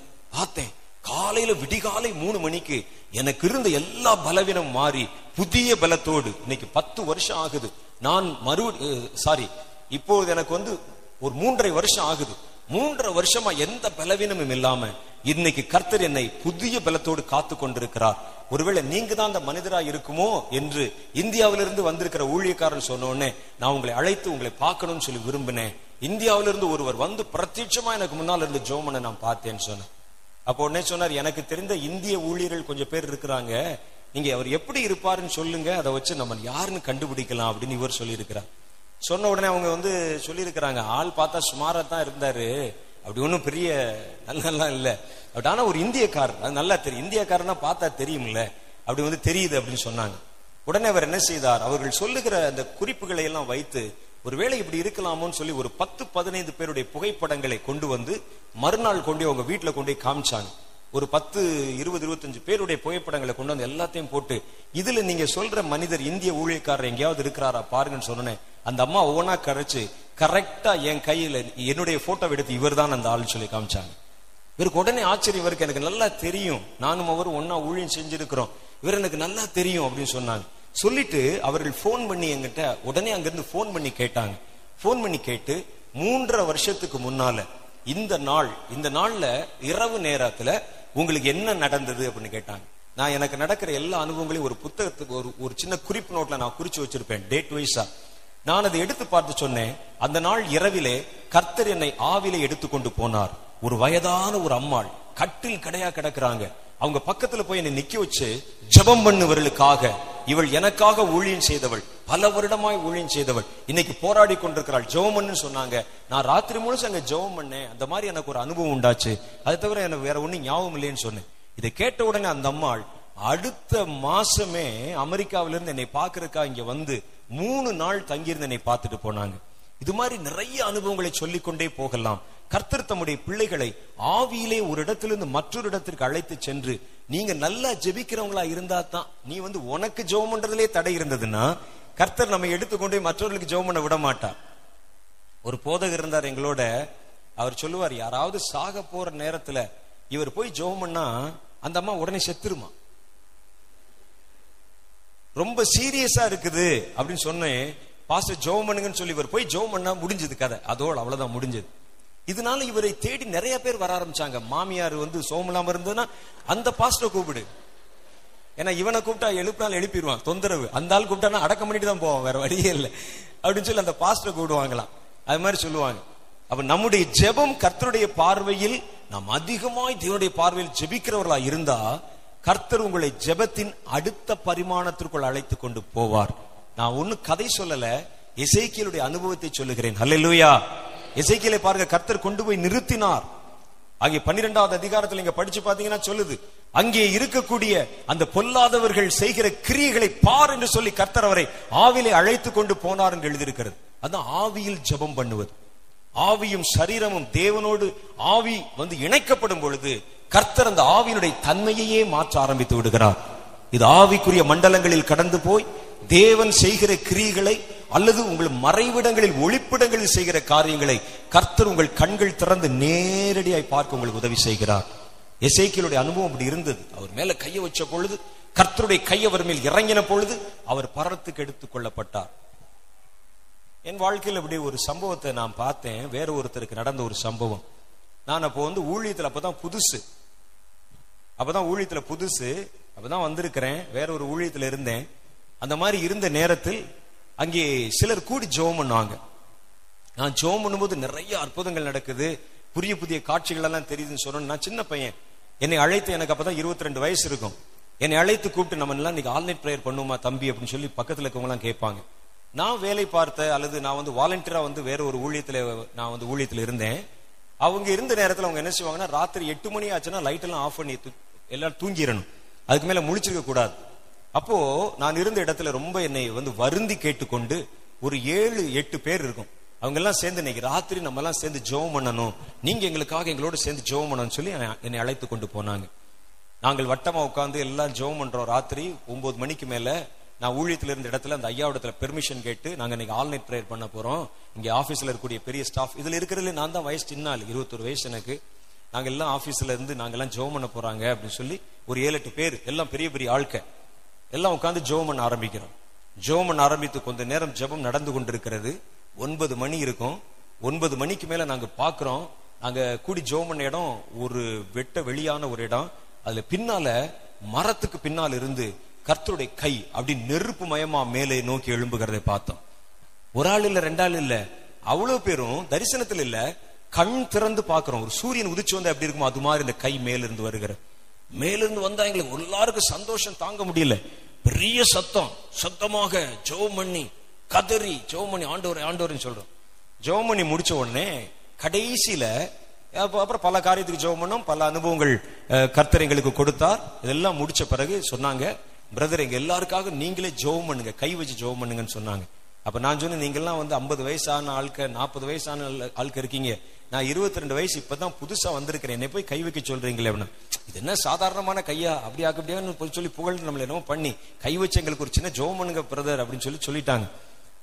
நான் இப்போ ஒவ்வொருவருக்காய் ஜோமணி கொண்டு வருகிறேன். ஜோமனுக்கு கையை வச்சோன்னு கீழே விழுந்துட்டாங்க. அதுல குறிப்பிட்ட ஒரு மனிதர் அவர் மே- அவர் பக்கத்துல போய் நின்று அப்படி பாக்குற அந்த இடத்துல நெருப்பு மயமா இருக்குது. கர்த்தருடைய பிரசனம். அவர் மேல் என் கையை கொண்டு வச்சேன். ஆண்டவரே அப்படின்னு சொல்லி அப்படியே கீழே சரிஞ்சிட்டார். சரிஞ்சு விழுந்துட்டார். விழுந்து அப்புறம் கொஞ்ச நேரம் ஆகி எல்லாரும் ஆளாளுக்கு ஒரு ஒரு பக்கம் விழுந்து கிடக்குறாங்க. காலை ஆயிற்று ஒவ்வொருவராய் எழுந்து விட்டார்கள். ஆனா அந்த குறிப்பிட்ட மனிதர் காலை நேரம் ஆகியும் எழுந்திருக்கவில்லை. அப்படியே செத்த பிரேத மாதிரி கிடக்கிறார் அப்படி. எனக்கு பயமாயி போச்சு. நான் மெல்ல அப்படியே தண்ணி தொளிச்சு பிரதர் அண்ணே எந்திரிங்க அப்படின்னு சொன்னேன். என்ன அண்ணே? அண்ணன் சத்தமே இல்லை. தான் உயிரோடு தான் இருக்கிறோம் என்பதை காண்பிக்க லேசா கொஞ்ச நேரம் அந்நிய பாஷ் நான் அப்படின்னு சொல்லிட்டு டக்குன்னு ஆஃப் ஆயிடுவேன். அந்த அந்நிய பாஷை வந்த நேரத்தில் உடனே உழுக்குவேன் எந்திரிச்சிருங்க எந்திரிச்சிருங்க எந்திரிச்சிருங்கன்னு சொல்லுவேன். அதோட ஆஃப் ஆயிடுவான் அந்த ஆள். என்னடா இன்னும் இவ்வளவு நேரம் ஆச்சுன்னு சொல்லி. காலையில ஏழு ஆச்சு எட்டு ஆச்சு ஒன்பது ஆச்சு பத்தாச்சு பதினொன்னு ஆச்சு. விஷயம் மேல போயிருச்சு. அங்க எங்க ஊழிய தலைவர் அங்கிருந்து வந்துட்டார். என்னடா செஞ்ச என்னப்பா செஞ்ச அந்த ஆளை? ஏன் இப்படி இவ்வளவு நல்ல மலை மாதிரி இருக்கிற ஆளு? இப்படி முதல்ல மாதிரி கிடக்குறான்னு என்ன ஆச்சு அப்படின்னு கேட்டார் என்னன்னு தெரியல. நான் கொண்டு போய் கையை வச்சதுதான் தெரியும். அவர் அப்படியே கீழே விழுந்தார் விழுந்துட்டு எந்திரிக்கல. எந்திரிச்சிருவார் அவர். எந்திரிக்கலன்னா உன்னே விட மாட்டேன் மறுபடியும் அவருக்கு தண்ணி எல்லாம் தொளிச்சாங்க. அந்த ஐயா வந்து ஜெபம் பண்ணி ஆண்டவரே உங்களுடைய நாமத்தினால இந்த ஆளை எழுப்புங்க. அப்படின்னு எழுப்புனா எந்திரிக்கல. சாயந்தரம் ஆச்சு எந்திரிக்கல. ராத்திரி ஆச்சு எந்திரிக்கல. அப்படியே கிடக்குறார். ஓட்ட சட்டையோட அப்படியே கிடக்குறார். பக்கத்துல தண்ணி கிண்ணி அடிச்சு வச்சிருக்கிறோம். ஆச்சரிய அவர் அப்படி கையை காலை பிடிச்சு கொண்டு வந்து ஒரு நல்ல இடத்துல அப்படியே வந்து படுக்க வச்சு அப்படியே படுத்திருக்கிறார். அப்படியே கிடக்குறார். இடையில கொஞ்சம் அந்நிய பாஷை வரும். கட கடன் வருவார். வந்த உடனே எந்திரிச்சிருங்க எந்திரிச்சிருங்கன்னு சொல்லுவேன். அதோட ஆஃப் ஆயிடுவார். கையை வச்சோன்னே மறுபடியும் ஆஃப் ஆயிடுவார் நீங்க நம்ப மாட்டீங்க. ஒரு நாள் ஆச்சு. ரெண்டாவது நாள். மறுபடியும் எந்திரிச்சிட்டாரா எந்திரிச்சிட்டாரா எல்லாம் ஒரே கேள்வி ஆயிடுச்சு. எந்திரிச்சிட்டாரா? எங்க எந்திரிச்சார்? எந்திரிக்கல. நானும் அப்படி எட்டி பார்ப்பேன். எனக்கு பயம் ஒரு பக்கம். ஏனென்றால் இது என்ன ஆகும் தெரியல இந்த தகவல் கேட்டு மூணு நாள் ஆச்சு அவர் எழுந்திருக்கவே இல்லை. மூணாவது நாள் அவருடைய மனைவி அவங்க வந்து மதுரை காமராஜ் யூனிவர்சிட்டியில வந்து எம்ஃபில் பண்ணி கொண்டிருக்கிறாங்க. டாக்டரேட் பண்ணிட்டு இருக்கிறாங்க. அவங்களுக்கு தகவல் கொடுத்துட்டாங்க. தகவல் கொடுத்து உங்க மாப்பிள்ளை படுத்தவர் மாப்பிள்ள மாப்பிள்ளை ஆயிட்டாரு அவரு. என்ன ஆனாருன்னு தெரியல ஆஃப் ஆயிட்டாரு அப்படின்னாங்க. அந்த அம்மா அங்க இருந்து அலறி அடிச்சு வேகமா ஓடியாந்துட்டாங்க ஓடியாந்து என்ன தம்பி என்னப்பா செஞ்ச? அப்படின்னு கேட்டாங்க. நான் ஒண்ணும் செய்யலக்கா பாருங்க. கையை வச்சேன் உழுதுட்டாரு அப்படின்னு சொன்னேன். எப்படியாவது எழுத்து எனக்கு வந்து எழுப்பி கொடுப்பா. ஒரே ஒரு புருஷன் என்ன செய்யறது? அப்படின்னு. அந்த அம்மா. வாங்க நம்ம ரெண்டு பேரும் சேர்ந்து ஜோம் பண்ணுவோம். அப்படின்னு சொல்லி ரெண்டு பேரும் சேர்ந்து ஜோம் பண்ணா அவர் எழுந்திருக்கவே இல்லை மறுபடியும். அப்புறம் எனக்கு நான் அப்போ வந்து லீவ் அப்ளை பண்ணியிருந்தேன். நான் ஊருக்கு போயிட்டு வந்துடுறேன் அப்படின்னு சொல்லியிருந்தேன் முதல்லயே. அப்போ சொன்னேன் நான் நாளைக்கு ஊருக்கு போகணும் ஊருக்கு போகணும். போயிட்டு நான் உடனே வந்துடுறேன். அவங்க அவங்க அம்மா சொல்லிட்டாங்க இவரை எழுப்பாம நீ ஒரு இன்ச் இங்கிருந்து நகரக்கூடாது. நான் என்ன செய்வது நான் என்ன செய்தேன் இந்த ஆளை? இவ்வளவு பெரிய ஆளை நான் என்ன செஞ்சேன்? நான் பாருங்க எலும்பும் தோல் நரம்பா இருக்கிறேன். நான் என்ன செஞ்சதால் கையை நீட்டுனேன்னு விழுந்தார் அவ்வளவுதான். நீங்க தான் பார்த்து எழுப்பிக்கங்க ஏய் நீ செய்யறது செஞ்சுட்டு உன்னை யார் ராத்திரி போய் அவனை ஜெவம் பண்ண சொன்னது என் புருஷனுக்கு? அப்படி இப்படின்னு சொல்லி உட்கார வச்சுட்டாங்க அந்த அம்மா. நீங்க நம்ப மாட்டீங்க. ஒன்பது நாள் அப்படியே கிடந்தார் அவர். ஒன்பது நாள் சட்டவோட அப்படியே கிடக்கிறார் அப்படி. எனக்கு வேர்த்து விறுவிறுத்து ஒன்பது நாள் நாம் பட்ட பாடு. என் வாழ்க்கையில் அப்படி பாடுபட்டதே கிடையாது. ஒன்பதாவது நாள் எங்களுக்கு ஒரு ஃபாஸ்டிங் பிரேயர் எல்லாரும் ஜனங்களுக்கு ஜனங்களுக்கெல்லாம் விஷயம் பரவிருச்சு. என்னமோ பண்ணிட்டான். அந்த ஆள் அப்படி கோமால போயிட்டாரு. மயக்கமாயிட்டாரு. கீழே அடிபட்டுச்சு போல கோமால ஆயிட்டாரு அப்படிங்கிறாங்க. கிடக்குறாரு அவரு. ஒன்பதாவது நாள் நான் அப்படி ஜோம் பண்றேன். ஆண்டவரே நான் எத்தனை நாள் இந்த ஆள் வந்து அவனுக்கு அவருக்கு நிம்மதியா படுத்திருக்கிறார். நான் பாருங்க ஆண்டவரே நான் ஒன்பது நாள் என்ன கஷ்டப்படுறேன் அப்படின்னு சொல்லி ஜோம் பண்ணிட்டே இருக்கிறேன். ஜோம் பண்ண கொஞ்ச நேரம் கட கட கட கட கட கட அந்நிய பாஷை பேசினேன் நான் ஆண்டு சொன்னேன் ஆண்டவரே இவரை எப்படியாவது எழுப்புங்க அப்படின்னு சொல்லி சத்தமா ஜோம் பண்றேன். கட கட கட அந்நிய பாஷை பேசினார். எந்திரிச்சா எந்திரிச்சு அவர் சுத்தி சுத்தி பார்த்தார். வழக்கமா கேட்கிற மாதிரி நான் எங்க இருக்கிறேன்னு கேட்டார். நீ சரியா தாயா இருக்க நான் தான் எங்கேயோ இருக்கிறேன். நீ விழுந்த இடத்துல தான் கிடக்க நான் தான் இருக்கக்கூடாத இடத்துல இருக்கிறேன் அப்படின்னு சொன்ன. உடனே அவர் பக்கத்துல எழுப்பி பார்த்தார் மனைவியை பார்த்தார் நீ எப்போ வந்த? அப்படின்னு கேட்டார். நான் எப்போ வந்தேனா? நான் வந்து ஆறு நாள் ஆச்சு. மூணாவது நாளே ஆறு நாளா? அப்படின்னு கேட்டார். கடைசியில் அவருக்கு என்ன நடந்தது என்று கேட்டோம். அவர் சொன்னாரு இவர் கைகளை வைத்த பொழுது கையை நீட்டின பொழுது ஒரு நெருப்பு மயமா இந்த கையை என்னை நோக்கி நீட்டப்பட்டது. நான் அந்த கையை என் கண்ணுக்கு முன்னால வந்தபோது அப்படியே முன்னால இயேசு கிறிஸ்து நின்றதை பார்த்தேன். முன்னால ஃப்ரண்ட்ல நின்னார். நான் அப்படியே கீழே விழுந்தேன். நீ என்னோடு வர விருப்பமா? என்று சொல்லி அவர் என்னை அப்படியே மேலே அழைத்து கொண்டு போய்விட்டார். போறோம். வானமண்டலத்தை தாண்டி மேல ஒரு இடத்துல போனா அப்படி வெளிச்சமா ஒரு நகரம் இருக்கிறது. அந்த நகரத்தில் நிழலே விழவில்லை. நம்ம நின்னப்போ வந்து நிழல் விழுது இல்ல? அது மாதிரி நிழலே விழல. அந்த மாதிரி ஒரு பிரைட்னஸ் அந்த மாதிரி ஒரு வெளிச்சம் நிறைந்த ஒரு நகரமாக அந்த நகரம் இருக்கிறது. அதுல சந்தோஷம் மகிழ்ச்சி ஆர்ப்பாட்டம் அப்படி இருக்குது. நிறைய தேவதூதர் நிக்கிறாங்க. தங்கமயமா இருக்குன்னு சொல்லி இந்த பரலோகத்தை வர்ணிக்கிறார் அப்படி. அதுக்குள்ள நான் அப்படி நடந்து போறேன். நடந்து போனால் ஒரு அந்த இடத்துல ஒரு பெரிய சிங்காசனத்துல இயேசு கிறிஸ்து அமர்ந்திருக்கிறார். அப்ப என் கூட வந்தவர் எங்கே அப்படின்னு பார்த்தா இவர் தான் அங்க அங்க உட்கார்ந்து இருக்கிறார் அங்கே. அவரை பார்த்த உடனே அப்படி சந்தோஷத்துல கை கூப்புகிறேன். உடனே அவர் அப்போ எல்லாரும் அவரை ஆர்ப்பரித்து துதித்து கொண்டிருக்கிறாங்க. அவர் இன்னும் நிறைய சொன்னார் எனக்கு ஞாபகம் இல்லை அதெல்லாம். அவர் எல்லாரும் துதித்து கொண்டிருக்கிறாங்க. நானும் ஓசன்னா அல்லையான்னு சொல்லி பாடி துதித்து கொண்டிருக்கும் போது நடுவுல ஒரு சத்தம். சுதி சேராம ஒரு சத்தம். ஆண்டவரே அவரை அனுப்பும் அப்படின்னு ஒரு சத்தம் கேட்டது. உடனே கர்த்தர் சொன்னார் உன்னை கூப்பிடுறாங்க கீழே போ என்று சொல்லி என்னை அனுப்பினார். இவ்வளவுதான் நடந்ததான்னு கேட்டேன். இவ்வளவுதான் நடந்தது. இதுக்கு ஒன்பது நாள் ஆயிருக்கு. இது உண்மையிலே நடந்தது. அந்த அவர் இன்னும் உயிரோட தான் இருக்கிறார். நான் ஒரு முறை அடுத்த முறை அழைத்து கொண்டு வேணாலும் வர்றேன். கேட்டு பாருங்க அவர்கிட்ட. அந்த அவர் என்னை படுத்தின பாடும் அவர் பட்ட பாடும் அதெல்லாம் தெரியும் உங்களுக்கு. இது தேவன் செய்த ஒரு கிரியை. கர்த்தர் செய்த காரியம் இது மாதிரி நான் நிறைய பார்த்திருக்கிறேன். அப்போ தேவன் நம்முடைய ஆவிக்கும் தேவனாக இருக்கிறார். அவர் என்ன செய்யறார்னா ஆவிக்குள் ஜெபம். இதைத்தான் இந்த இசைக்கியல் இங்கே நமக்கு விளக்கமாய் விலாவாரியாய் நமக்கு வெளிப்படுத்தி சொல்லுகிறார். அவர் மேல் அவருடைய கை வந்து அமர்ந்தது. இப்போ உங்க மேல் அவருடைய கை வந்து அமருகிறது. அமரும் பொழுது நாம் ஆவிக்குள்ள ஆகிறோம் அவ்வளவுதான் அதோட முடிஞ்சிருது. ஆனா பாருங்க அதோட எக்ஸ்ட்ரீம் பாருங்க. தேவனுடைய கை பலத்து அமரும் பொழுது நீங்கள் உங்கள் ஆவியை அவர் பற்றி அவர் எடுத்துக்கொண்டு போகிறார். எடுத்துக்கொண்டு போய் எங்க கொண்டு நிறுத்தினாராம்? முதல்ல பரலோகத்துக்குள்ள கொண்டு போனாரு. அடுத்து தேவனுடைய பரலோகத்தில் இருக்கிற ஆலோசனை சங்கத்தில் கொண்டு போய் நிறுத்தினார். மூன்றாவது பூமியில் இருக்கிற எருசலேம் தேவாலயத்துல கொண்டு போய் நிறுத்தினார். நாலாவது எருசலேம் தேவாலயத்தினுடைய உள் அறையிலே ரகசியமாய் அந்த பெண்கள் தம்மூசுக்காக அழுது கொண்டிருக்கிற பெண்கள் செய்கிற அருவருப்பை கண்டாயா என்று கர்த்தர் காமிச்சார். ஒரு அருவருப்பான கிரியை செய்யறாங்க யாருமே உள்ள விட மாட்டாங்க. அந்த இடத்துல கொண்டு வந்து எசைக்கிளை கர்த்தர் பாரு அந்த அருவருப்பை பாரு. என்னுடைய எருசலேம் தேவாலயம் எப்படிப்பட்ட தேவாலயமாய் பிரதிஷ்டை பண்ணப்பட்டு என்னுடைய ஷெக்கினாவின் மகிமினால் நிறைந்த தேவாலயத்தை தங்களுடைய அருவருப்பினாலும் அசுத்தத்தினாலும் அசுசிப்படுத்துகிற கூட்டத்தை பார் என்று கர்த்தர் காமிச்சார். எல்லாம் செய்யும்பொழுது நான் எப்படி பொறுப்பேன்? எசைக்கியல் கர்த்தர் சொன்னார். அதெல்லாம் பார்த்துட்டு வந்து எசைக்கியல் அழுது ஜெபம் பண்ண ஆரம்பித்தார். கர்த்தர் அதே போல உங்களை அழைத்து கொண்டு போகணும். அதுதான் ஜபத்துடைய உச்சகட்டம். கர்த்தர் உங்களை கொண்டு போகணும். பரலோக வான மண்டலங்களை தாண்டி நீங்கள் செட்டையடித்து புறப்பட வேண்டும். தேவனுடைய மண்டலத்தில் போய் நிக்கணும். கர்த்தர் பேசுகிற சத்தத்தை நீங்க கேட்கணும். பூமியிலே நான் அடுத்து இதை செய்ய போகிறேன். ஒரு மகாபிரிய பஞ்சம் பூமியிலே வரப்போகிறது என்று அவர்கள் ஆலோசனை பண்ணும் பொழுது மனுஷருடைய சார்பில் ரெப்ரசன்டேட்டிவா நீ போய் அங்க நிக்கணும். அதை கேட்டு விட்டு வந்து அத ஜனங்களுக்கு நீங்க சொல்லணும். அது இல்ல மகிமையான ஜெப ஊழியம். நீங்கள் அதை அறிந்து அதற்காக இரவும் பகலும் கதறி ஜெபிக்க வேண்டும். அது அல்லவா மகிமையான ஜெப ஊழியம்? எசேக்கியேல் என்ற தீர்க்க தரிசியை கர்த்தர் அழைத்துக் கொண்டு போய் பெலத்தியா செய்கிறதை பார்த்தாயா? மனுபுத்திரனே இங்கே நின்று நீ இவனுக்காக தீர்க்க தரிசனம் உரை என்று கர்த்தர் சொன்னார்.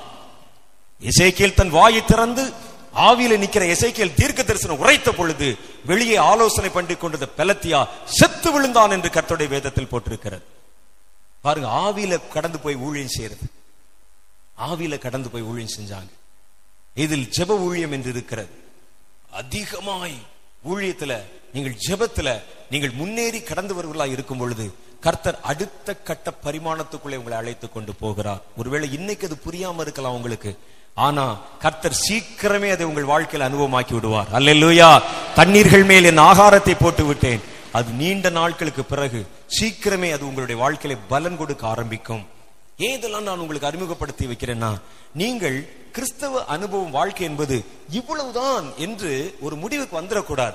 நம்முடைய தேவன் முடிவற்ற தேவன். அவர் ஆதியும் அந்தமும் இல்லாதவர். அவர் முதலும் முடிவும் இல்லாதவர். அவர் ஆல்பா அவர் ஒமேகா.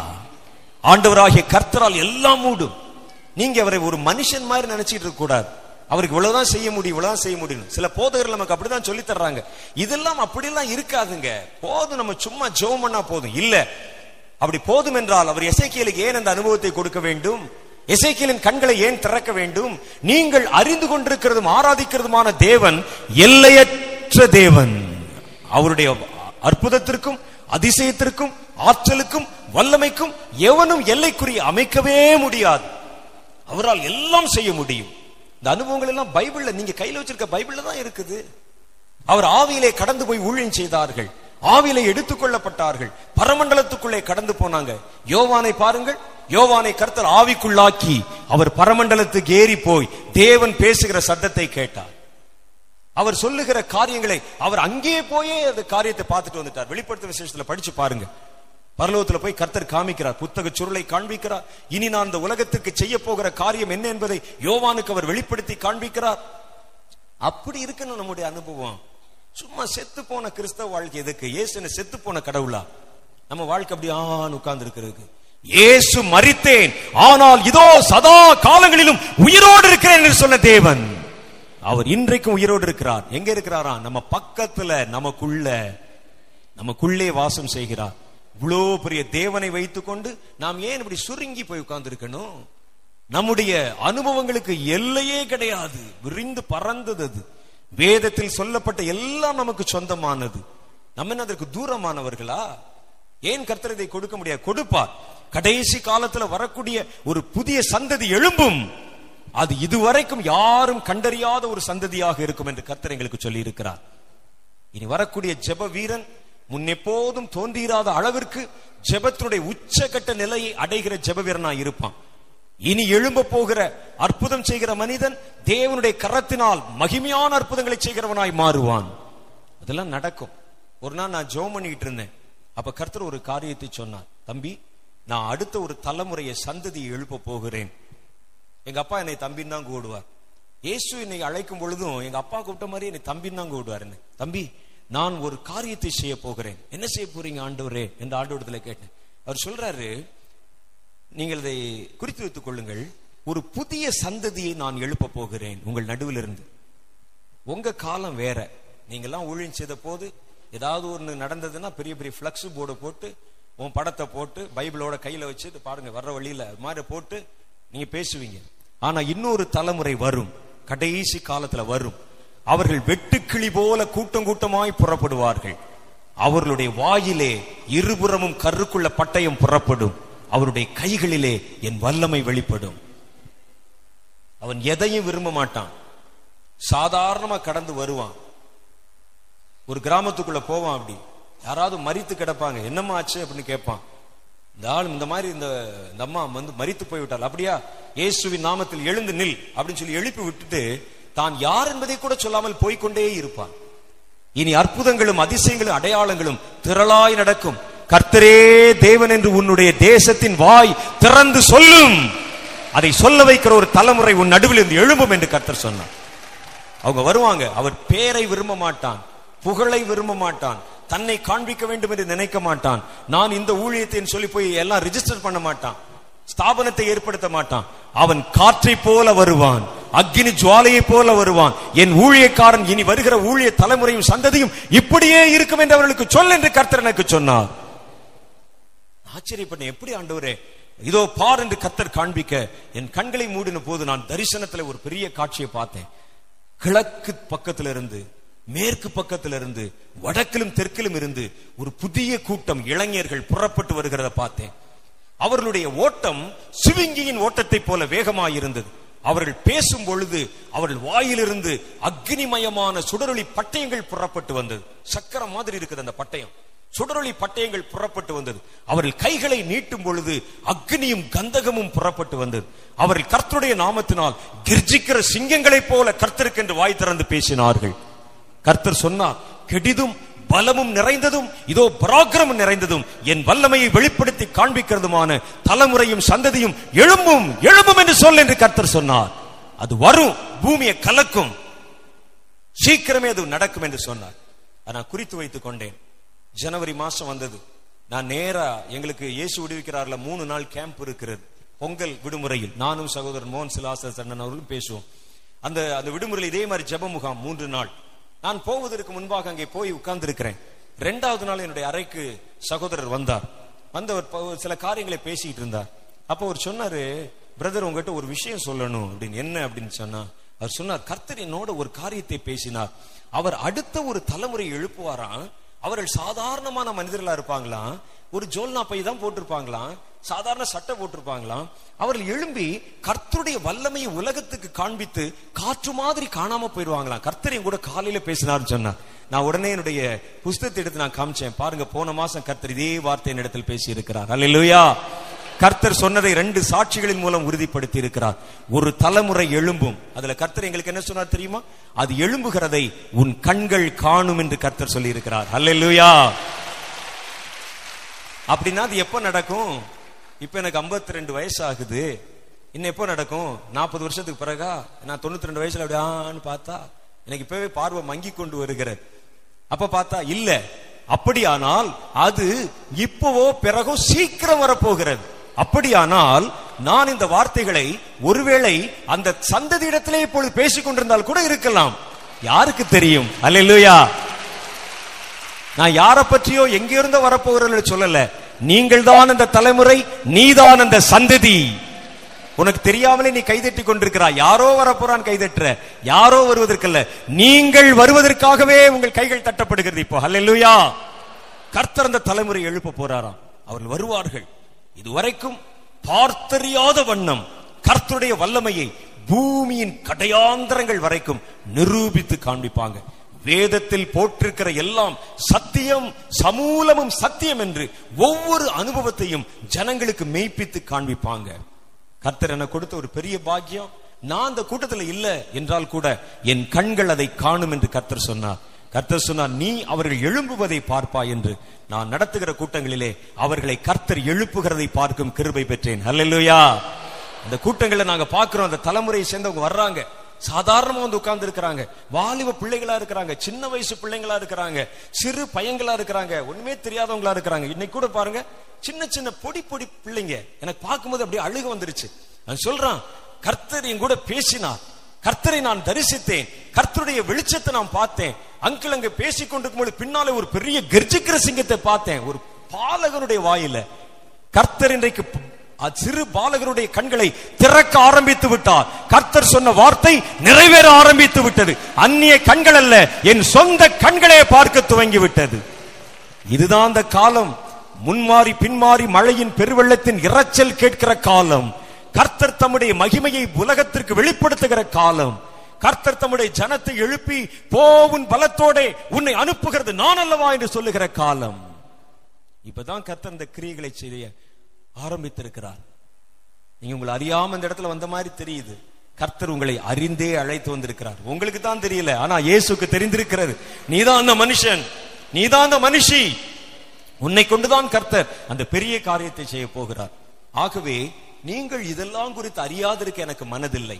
நீங்க இதெல்லாம் தெரிஞ்சுக்கிறேன் ஆவில என்னென்னலாம் இருக்குன்னு தெரிஞ்சுக்கிறேன் ஏதோ நாம் தெரிந்திருக்கிற கிறிஸ்து என்பவரும் கிறிஸ்தவர்கள் என்பவரும் ஏதோ ஒரு கையில டிராக்ஸ் கொண்டே கொடுத்து ஏதோ ஊழியம் செஞ்சுட்டு ஏதோ கொஞ்சம் காணிக்க கொடுத்துட்டு வாரந்தோறும் ஆலயத்துக்கு போயிட்டு கொஞ்சம் கொஞ்ச நேரம் நிற்போம் என்றால் நிற்பதும் பாடுவோம் என்றால் பாடுவதும் வீட்டுக்கு போவோம் என்றால் அப்படிலாம் இல்ல.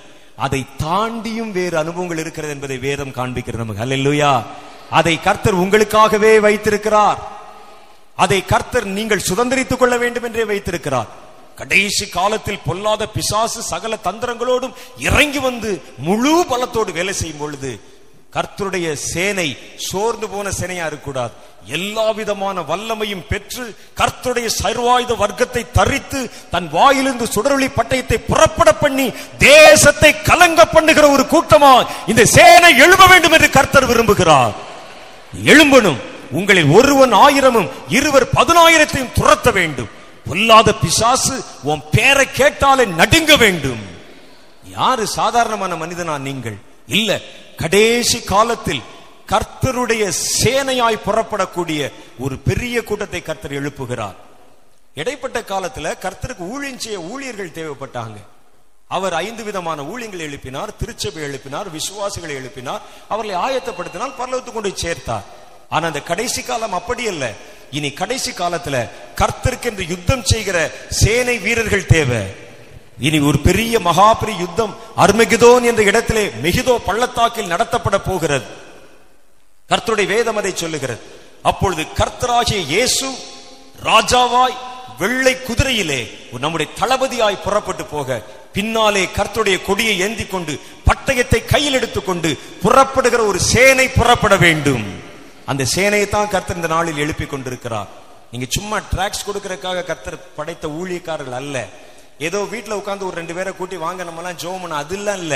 நீங்கள் எல்லா அனுபவத்திலும் உச்சகட்ட நிலையை எட்டின ஊழியக்காரலா இருக்க வேண்டும். நீ அக்னி ஜுவாலையாய் புறப்பட வேண்டும். காற்றைப் போல நீ கடுகி கடந்து வர வேண்டும். உன்னுடைய கால்கள் சிவிங்கியின் கால்களைப் போல மாற்றப்பட வேண்டும். உன் சட்டைகள் கழுகின் சட்டைகளைப் போல உயர்த்தப்பட வேண்டும்.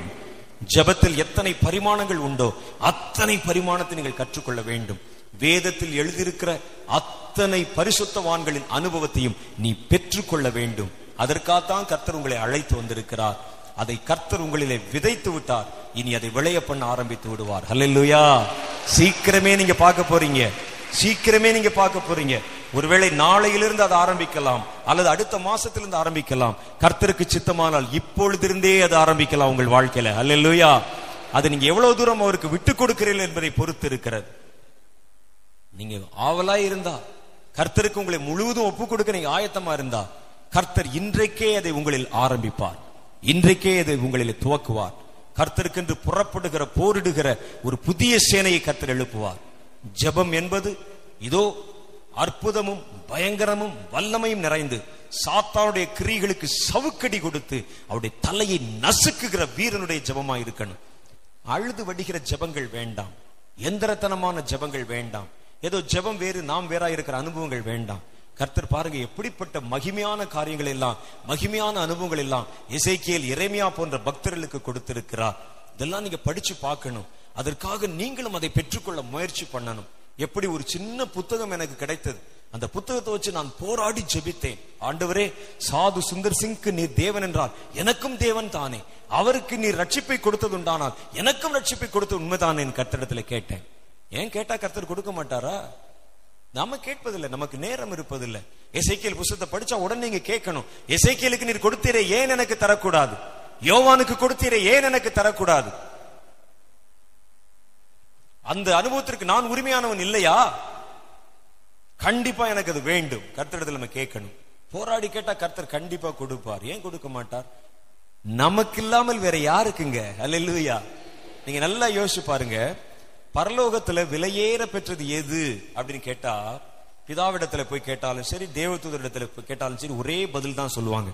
குமாரனாகிய கிறிஸ்து தான் விலையேற பெற்றவர் பரலோகத்துல. அல்லா அதுக்கு மேல எதுவுமே விலையேற பெற்ற எதுவுமே கிடையாது. உங்களுடைய நீங்களுடைய உங்களுடைய ரட்சிப்புக்காக அந்த விலையேற பெற்ற குமாரனையே கொடுத்து விட்டாராம். நீங்கள் கேட்கிற ஒரு ஆவிக்குரிய அனுபவத்தை தானா கொடுக்க மாட்டார் உங்களுக்கு? ஹalleluya இயேசு கிறிஸ்து தன்னுடைய விலையேற பெற்ற உயிரையே உங்களுக்கு கொடுத்துட்டாராம். தன்னுடைய ரத்தத்தையே உங்களுக்கு கொடுத்துட்டாராம். நீங்கள் கேட்கிற இந்த ஒரு அனுபவத்தை தான் உங்களுக்கு கர்த்தர் கொடுக்க மாட்டார். கர்த்தர் கண்டிப்பாய் கொடுப்பார். உங்களுடைய விசுவாசத்தை நீங்கள் தளர விடாதிருங்கள். இந்த தேவன் என்னுடைய தேவன். சதா காலங்களிலும் நமது தேவன். சொல்லி பாருங்க என்னுடைய தேவன்.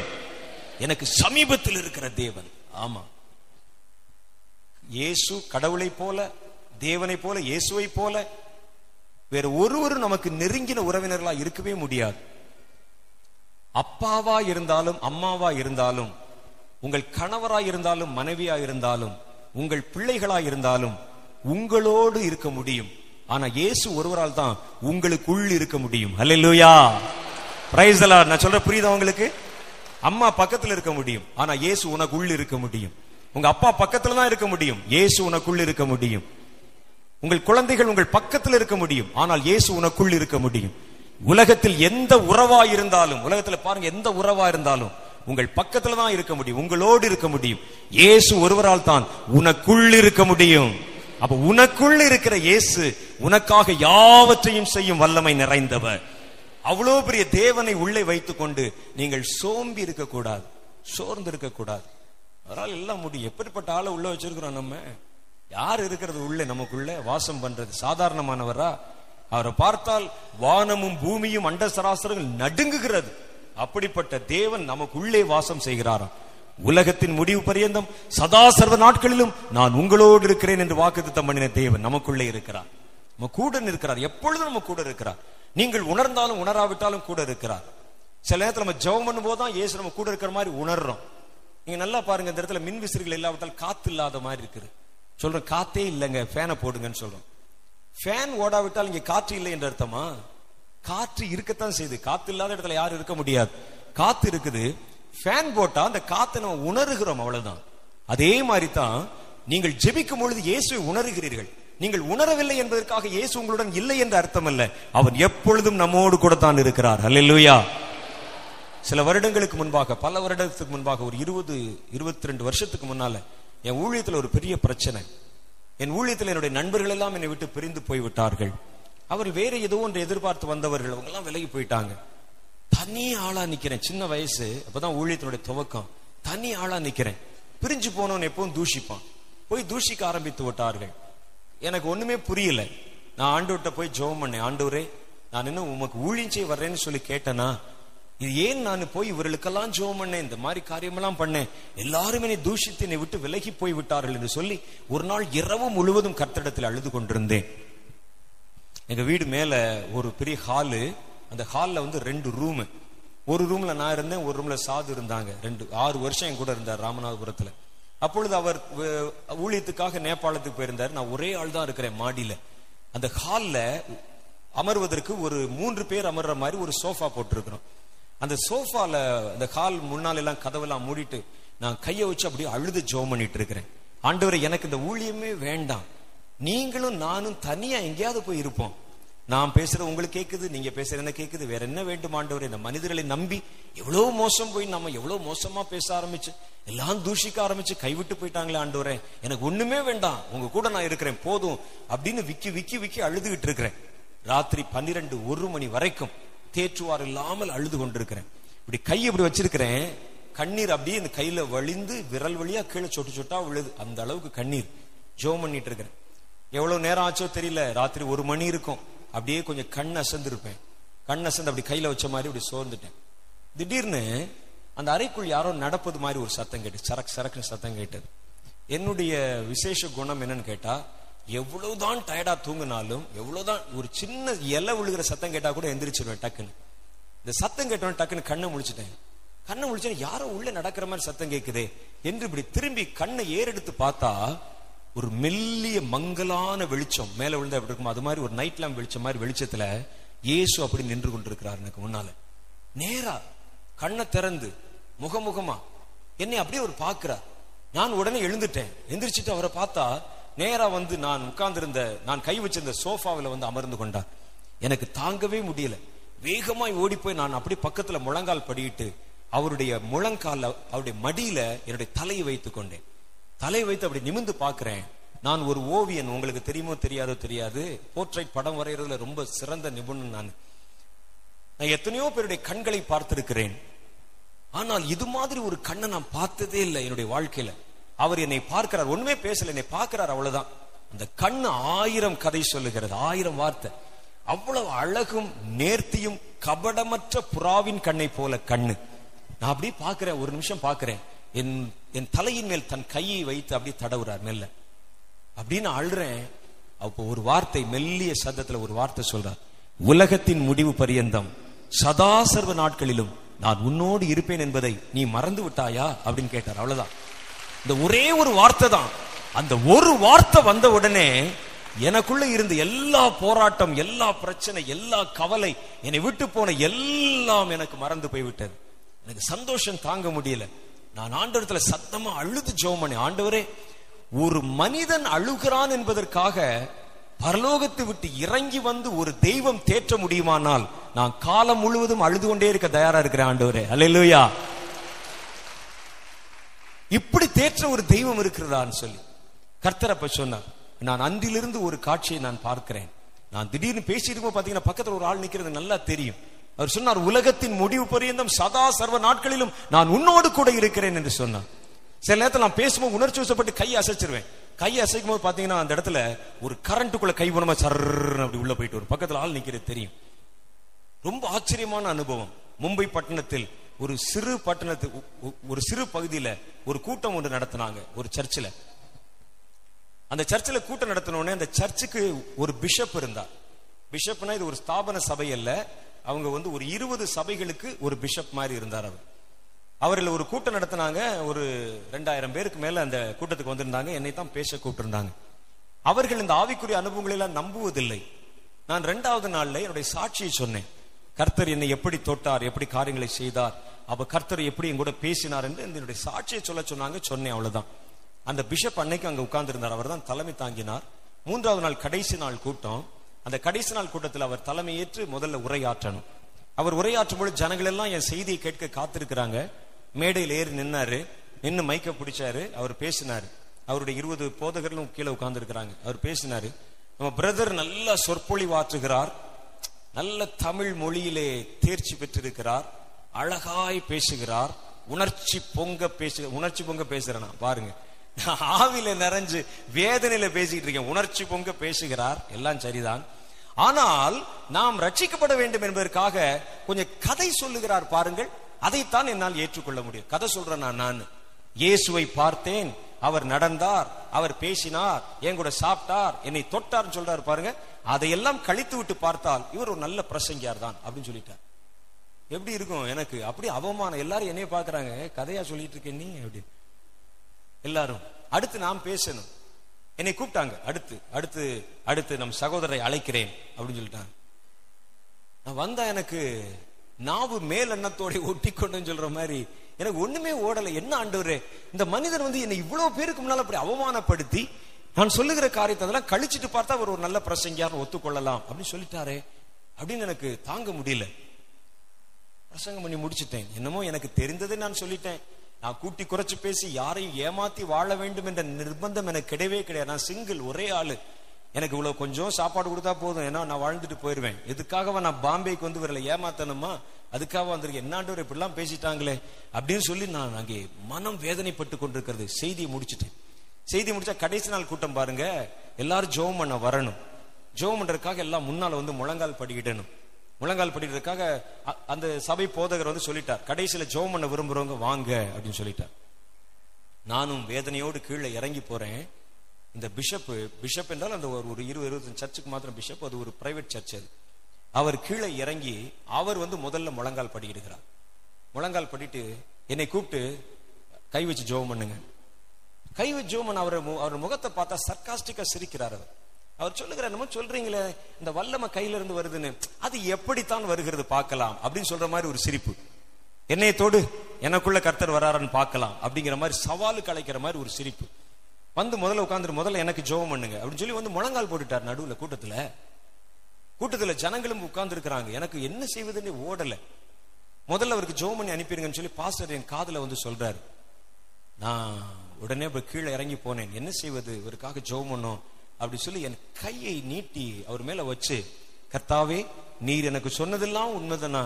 இந்த மனிதன் தன் கண் அவர் திறக்கப்படாதனால தான் அப்படி பேசுறார். அவர் கண்களை உமக்கு சித்தமானால் திறந்தருளும் என்று சொன்னேன். என் கைக்கு கீழே அந்த ஆளை காணும். கையை வச்சா கைக்கு கீழே ஆளை காணும். இருபது அடி கப்பால் தூக்கி எரியப்பட்டு கூட்டத்து நடுவுல போய் விழுந்தாரன் கூட்டத்துல நடுவுல போய் அப்படியே விழுந்து ஓன்னு கத்திட்டு போய் விழுந்தார். அந்த இடத்துல விழுந்து குறுக்கு நெடுக்குமா புரள்றாரு அப்படியே. அப்படி எழுந்து கைய கீழே போட்டு டம் டம்னு தட்டுறாரு. தூசி பறக்குது. பறந்துட்டு அவர் சொல்றார் அங்கிருந்து கத்துறார் சத்தம் போட்டு சொல்றார் ஐயோ ஆண்டவராகிய இயேசு கிறிஸ்துவை பிரதருக்கு வலது பக்கத்துல நிக்கிறத பாக்குறேன் அவர் வெளிர் நீளத்துல ஒரு அங்கி தெரித்து நிக்கிறார். நான் பாக்குறேன் என்ன செய்வேன்? என்ன செய்வேன்னு சொன்னார். நான் சொல்லும் போதெல்லாம் நம்பல இந்த ஆளு. இப்ப அவர் சொல்றாரு அங்க கூட்டத்துக்கு நடு முதல்ல மேடை போட்டு கொடுத்தா பேசல கூட்டத்துக்கு நடுவுல போய் நின்று கொண்டு சொல்லுகிறார் இயேசுவை நான் பாக்குறேன் பாக்குறேன்னு சொன்ன அவ்வளவு ஜனங்களையும் எழுந்து விட்டார்கள் அங்கே. அப்பதான் கர்த்தர் சொன்னார் மெல்ல சத்தத்துல சொன்னார் உன் பக்கத்துல தான் நின்று கொண்டிருக்கிறேன் நான். உலகத்தின் முடிவு பரியந்தம். சதா சர்வ நாட்களிலும் நான் உன்னோடு கூட இருப்பேன் என்பதை நீ மறந்து போகாது என்று கர்த்தர் சொன்னார். அல்லேலூயா அது எனக்கு மாத்திரம் சொன்ன வாக்கு தத்தம் அல்ல. இங்கிருக்கிற ஒவ்வொருவரையும் பார்த்து கர்த்தர் சொன்ன வாக்கு தத்தம் உலகத்தின் முடிவு பரியந்தம் சதா சர்வ நாட்களிலும் நான் உன்னோடு கூட இருக்கிறேன். அதை மறக்கவே மறக்காதீங்க. வல்லமை நிறைந்த தேவன். நம்மோடு மாத்திரமல்ல நமக்குள் வாசம் செய்கிறார். நமக்குள் வாசம் செய்கிறார். அப்படிப்பட்ட வல்லமை சுமந்து திரிகிறோம் நம்ம. ஆகவே வேதத்தில் எழுதப்பட்டிருக்கிற எந்த உறுப்பும் எழுத்தும் எழுத்தின் உறுப்பும் அவமாய் போனதாய் சரித்திரமே இல்லை. வேதம் சத்தியம் சமூலமும் சத்தியம். அதை அனுபவித்து பார்த்தவர்களுக்குத்தான் தெரியும். எசைக்கியல் ஒரு பைத்தியம் பிடித்த மனிதர் அல்ல. எசைக்கியல் ஒரு கதை சொல்லும் ஆசாமி அல்ல. எசைக்கியல் ஏதோ தான் பெற்றுக்கொண்டது ஏதோ தான் அறிந்திருப்பதாக நினைத்ததை சொல்லுகிற ஒரு சைக்கோ ஆசாமியும் அல்ல. எசைக்கியல் தேவனால் அழைத்து அபிஷேகம் பண்ணப்பட்ட தேவனுடைய ஊழியக்காரனும் தீர்க்கதரிசியுமாய் இருக்கிறார் அவருக்கு அந்த அனுபவத்தை கர்த்தர் கொடுத்தால் கடைசி காலத்தில் எழும்பி இருக்கிற எசைக்கியலே எரேமியாவே ஏசையாவே சகரியாவே கர்த்தராகிய தேவன் உன்னை எழுப்ப விரும்புகிறார். பூமியின் தூளிலே நித்திரை பண்ணுகிற நீ இப்பொழுது எழும்பி புறப்படுவாயாக. உங்கள் காலம் வந்துவிட்டது. இனி கர்த்தருடைய வார்த்தை கட்டப்படக்கூடாது. இனி கர்த்தருடைய வார்த்தை கட்டப்படக்கூடாது. கர்த்தருடைய சேனை கர்ஜிக்கிற சிங்கத்தை போல தன்னுடைய பதவியிலிருந்து புறப்படுகிற நேரம் வந்து விட்டது என்று சேனைகளின் கர்த்தர் சொல்லுகிறார். இது நம்முடைய காலம். வெற்றி முழக்கமிட வேண்டிய காலம். சோம்பி இருக்கவும் சோர்ந்திருக்கவும் இனி காலம் செல்லாது என்று கர்த்தர் சொல்லுகிறார். நாம் எழுந்து நின்று ஜெபம் பண்ண போறோம். ஆண்டவரே இந்த வேதத்தில் இருக்கிற எல்லா அனுபவங்களையும் நான் நம்புகிறேன். வேதத்தில் சொல்லப்பட்டிருக்கிற ஒவ்வொரு வார்த்தைகளை நம்புகிறேன். ஜெபத்தில் புதிய பரிமாணத்திற்குள் என்னை அழைத்து கொண்டு போம் ஆண்டவரே. என் ஆவி ஆத்மா சரீரத்தை உடைய கைகளிலே ஒப்புக் கொடுக்கிறேன் இதுவரைக்கும் நான் செத்த வாழ்க்கை வாழ்ந்திருக்கிறேன். ஆண்டவரே நான் உயிரற்ற ஒரு கிறிஸ்தவ வாழ்க்கை வாழ்ந்திருக்கிறேன். என் வாழ்க்கை உயிருள்ள வாழ்க்கையாய் மாற வேண்டும். ஆம் மரித்தேன். சதா காலமும் உயிரோடு இருக்கிறேன் என்று சொன்ன ஆண்டவராகிய கர்த்தரை எனக்குள் கொண்டிருக்கிறேன். இன்னைக்கு என்னுடைய விசுவாசத்தில் This is a Voice of Jesus media presentation.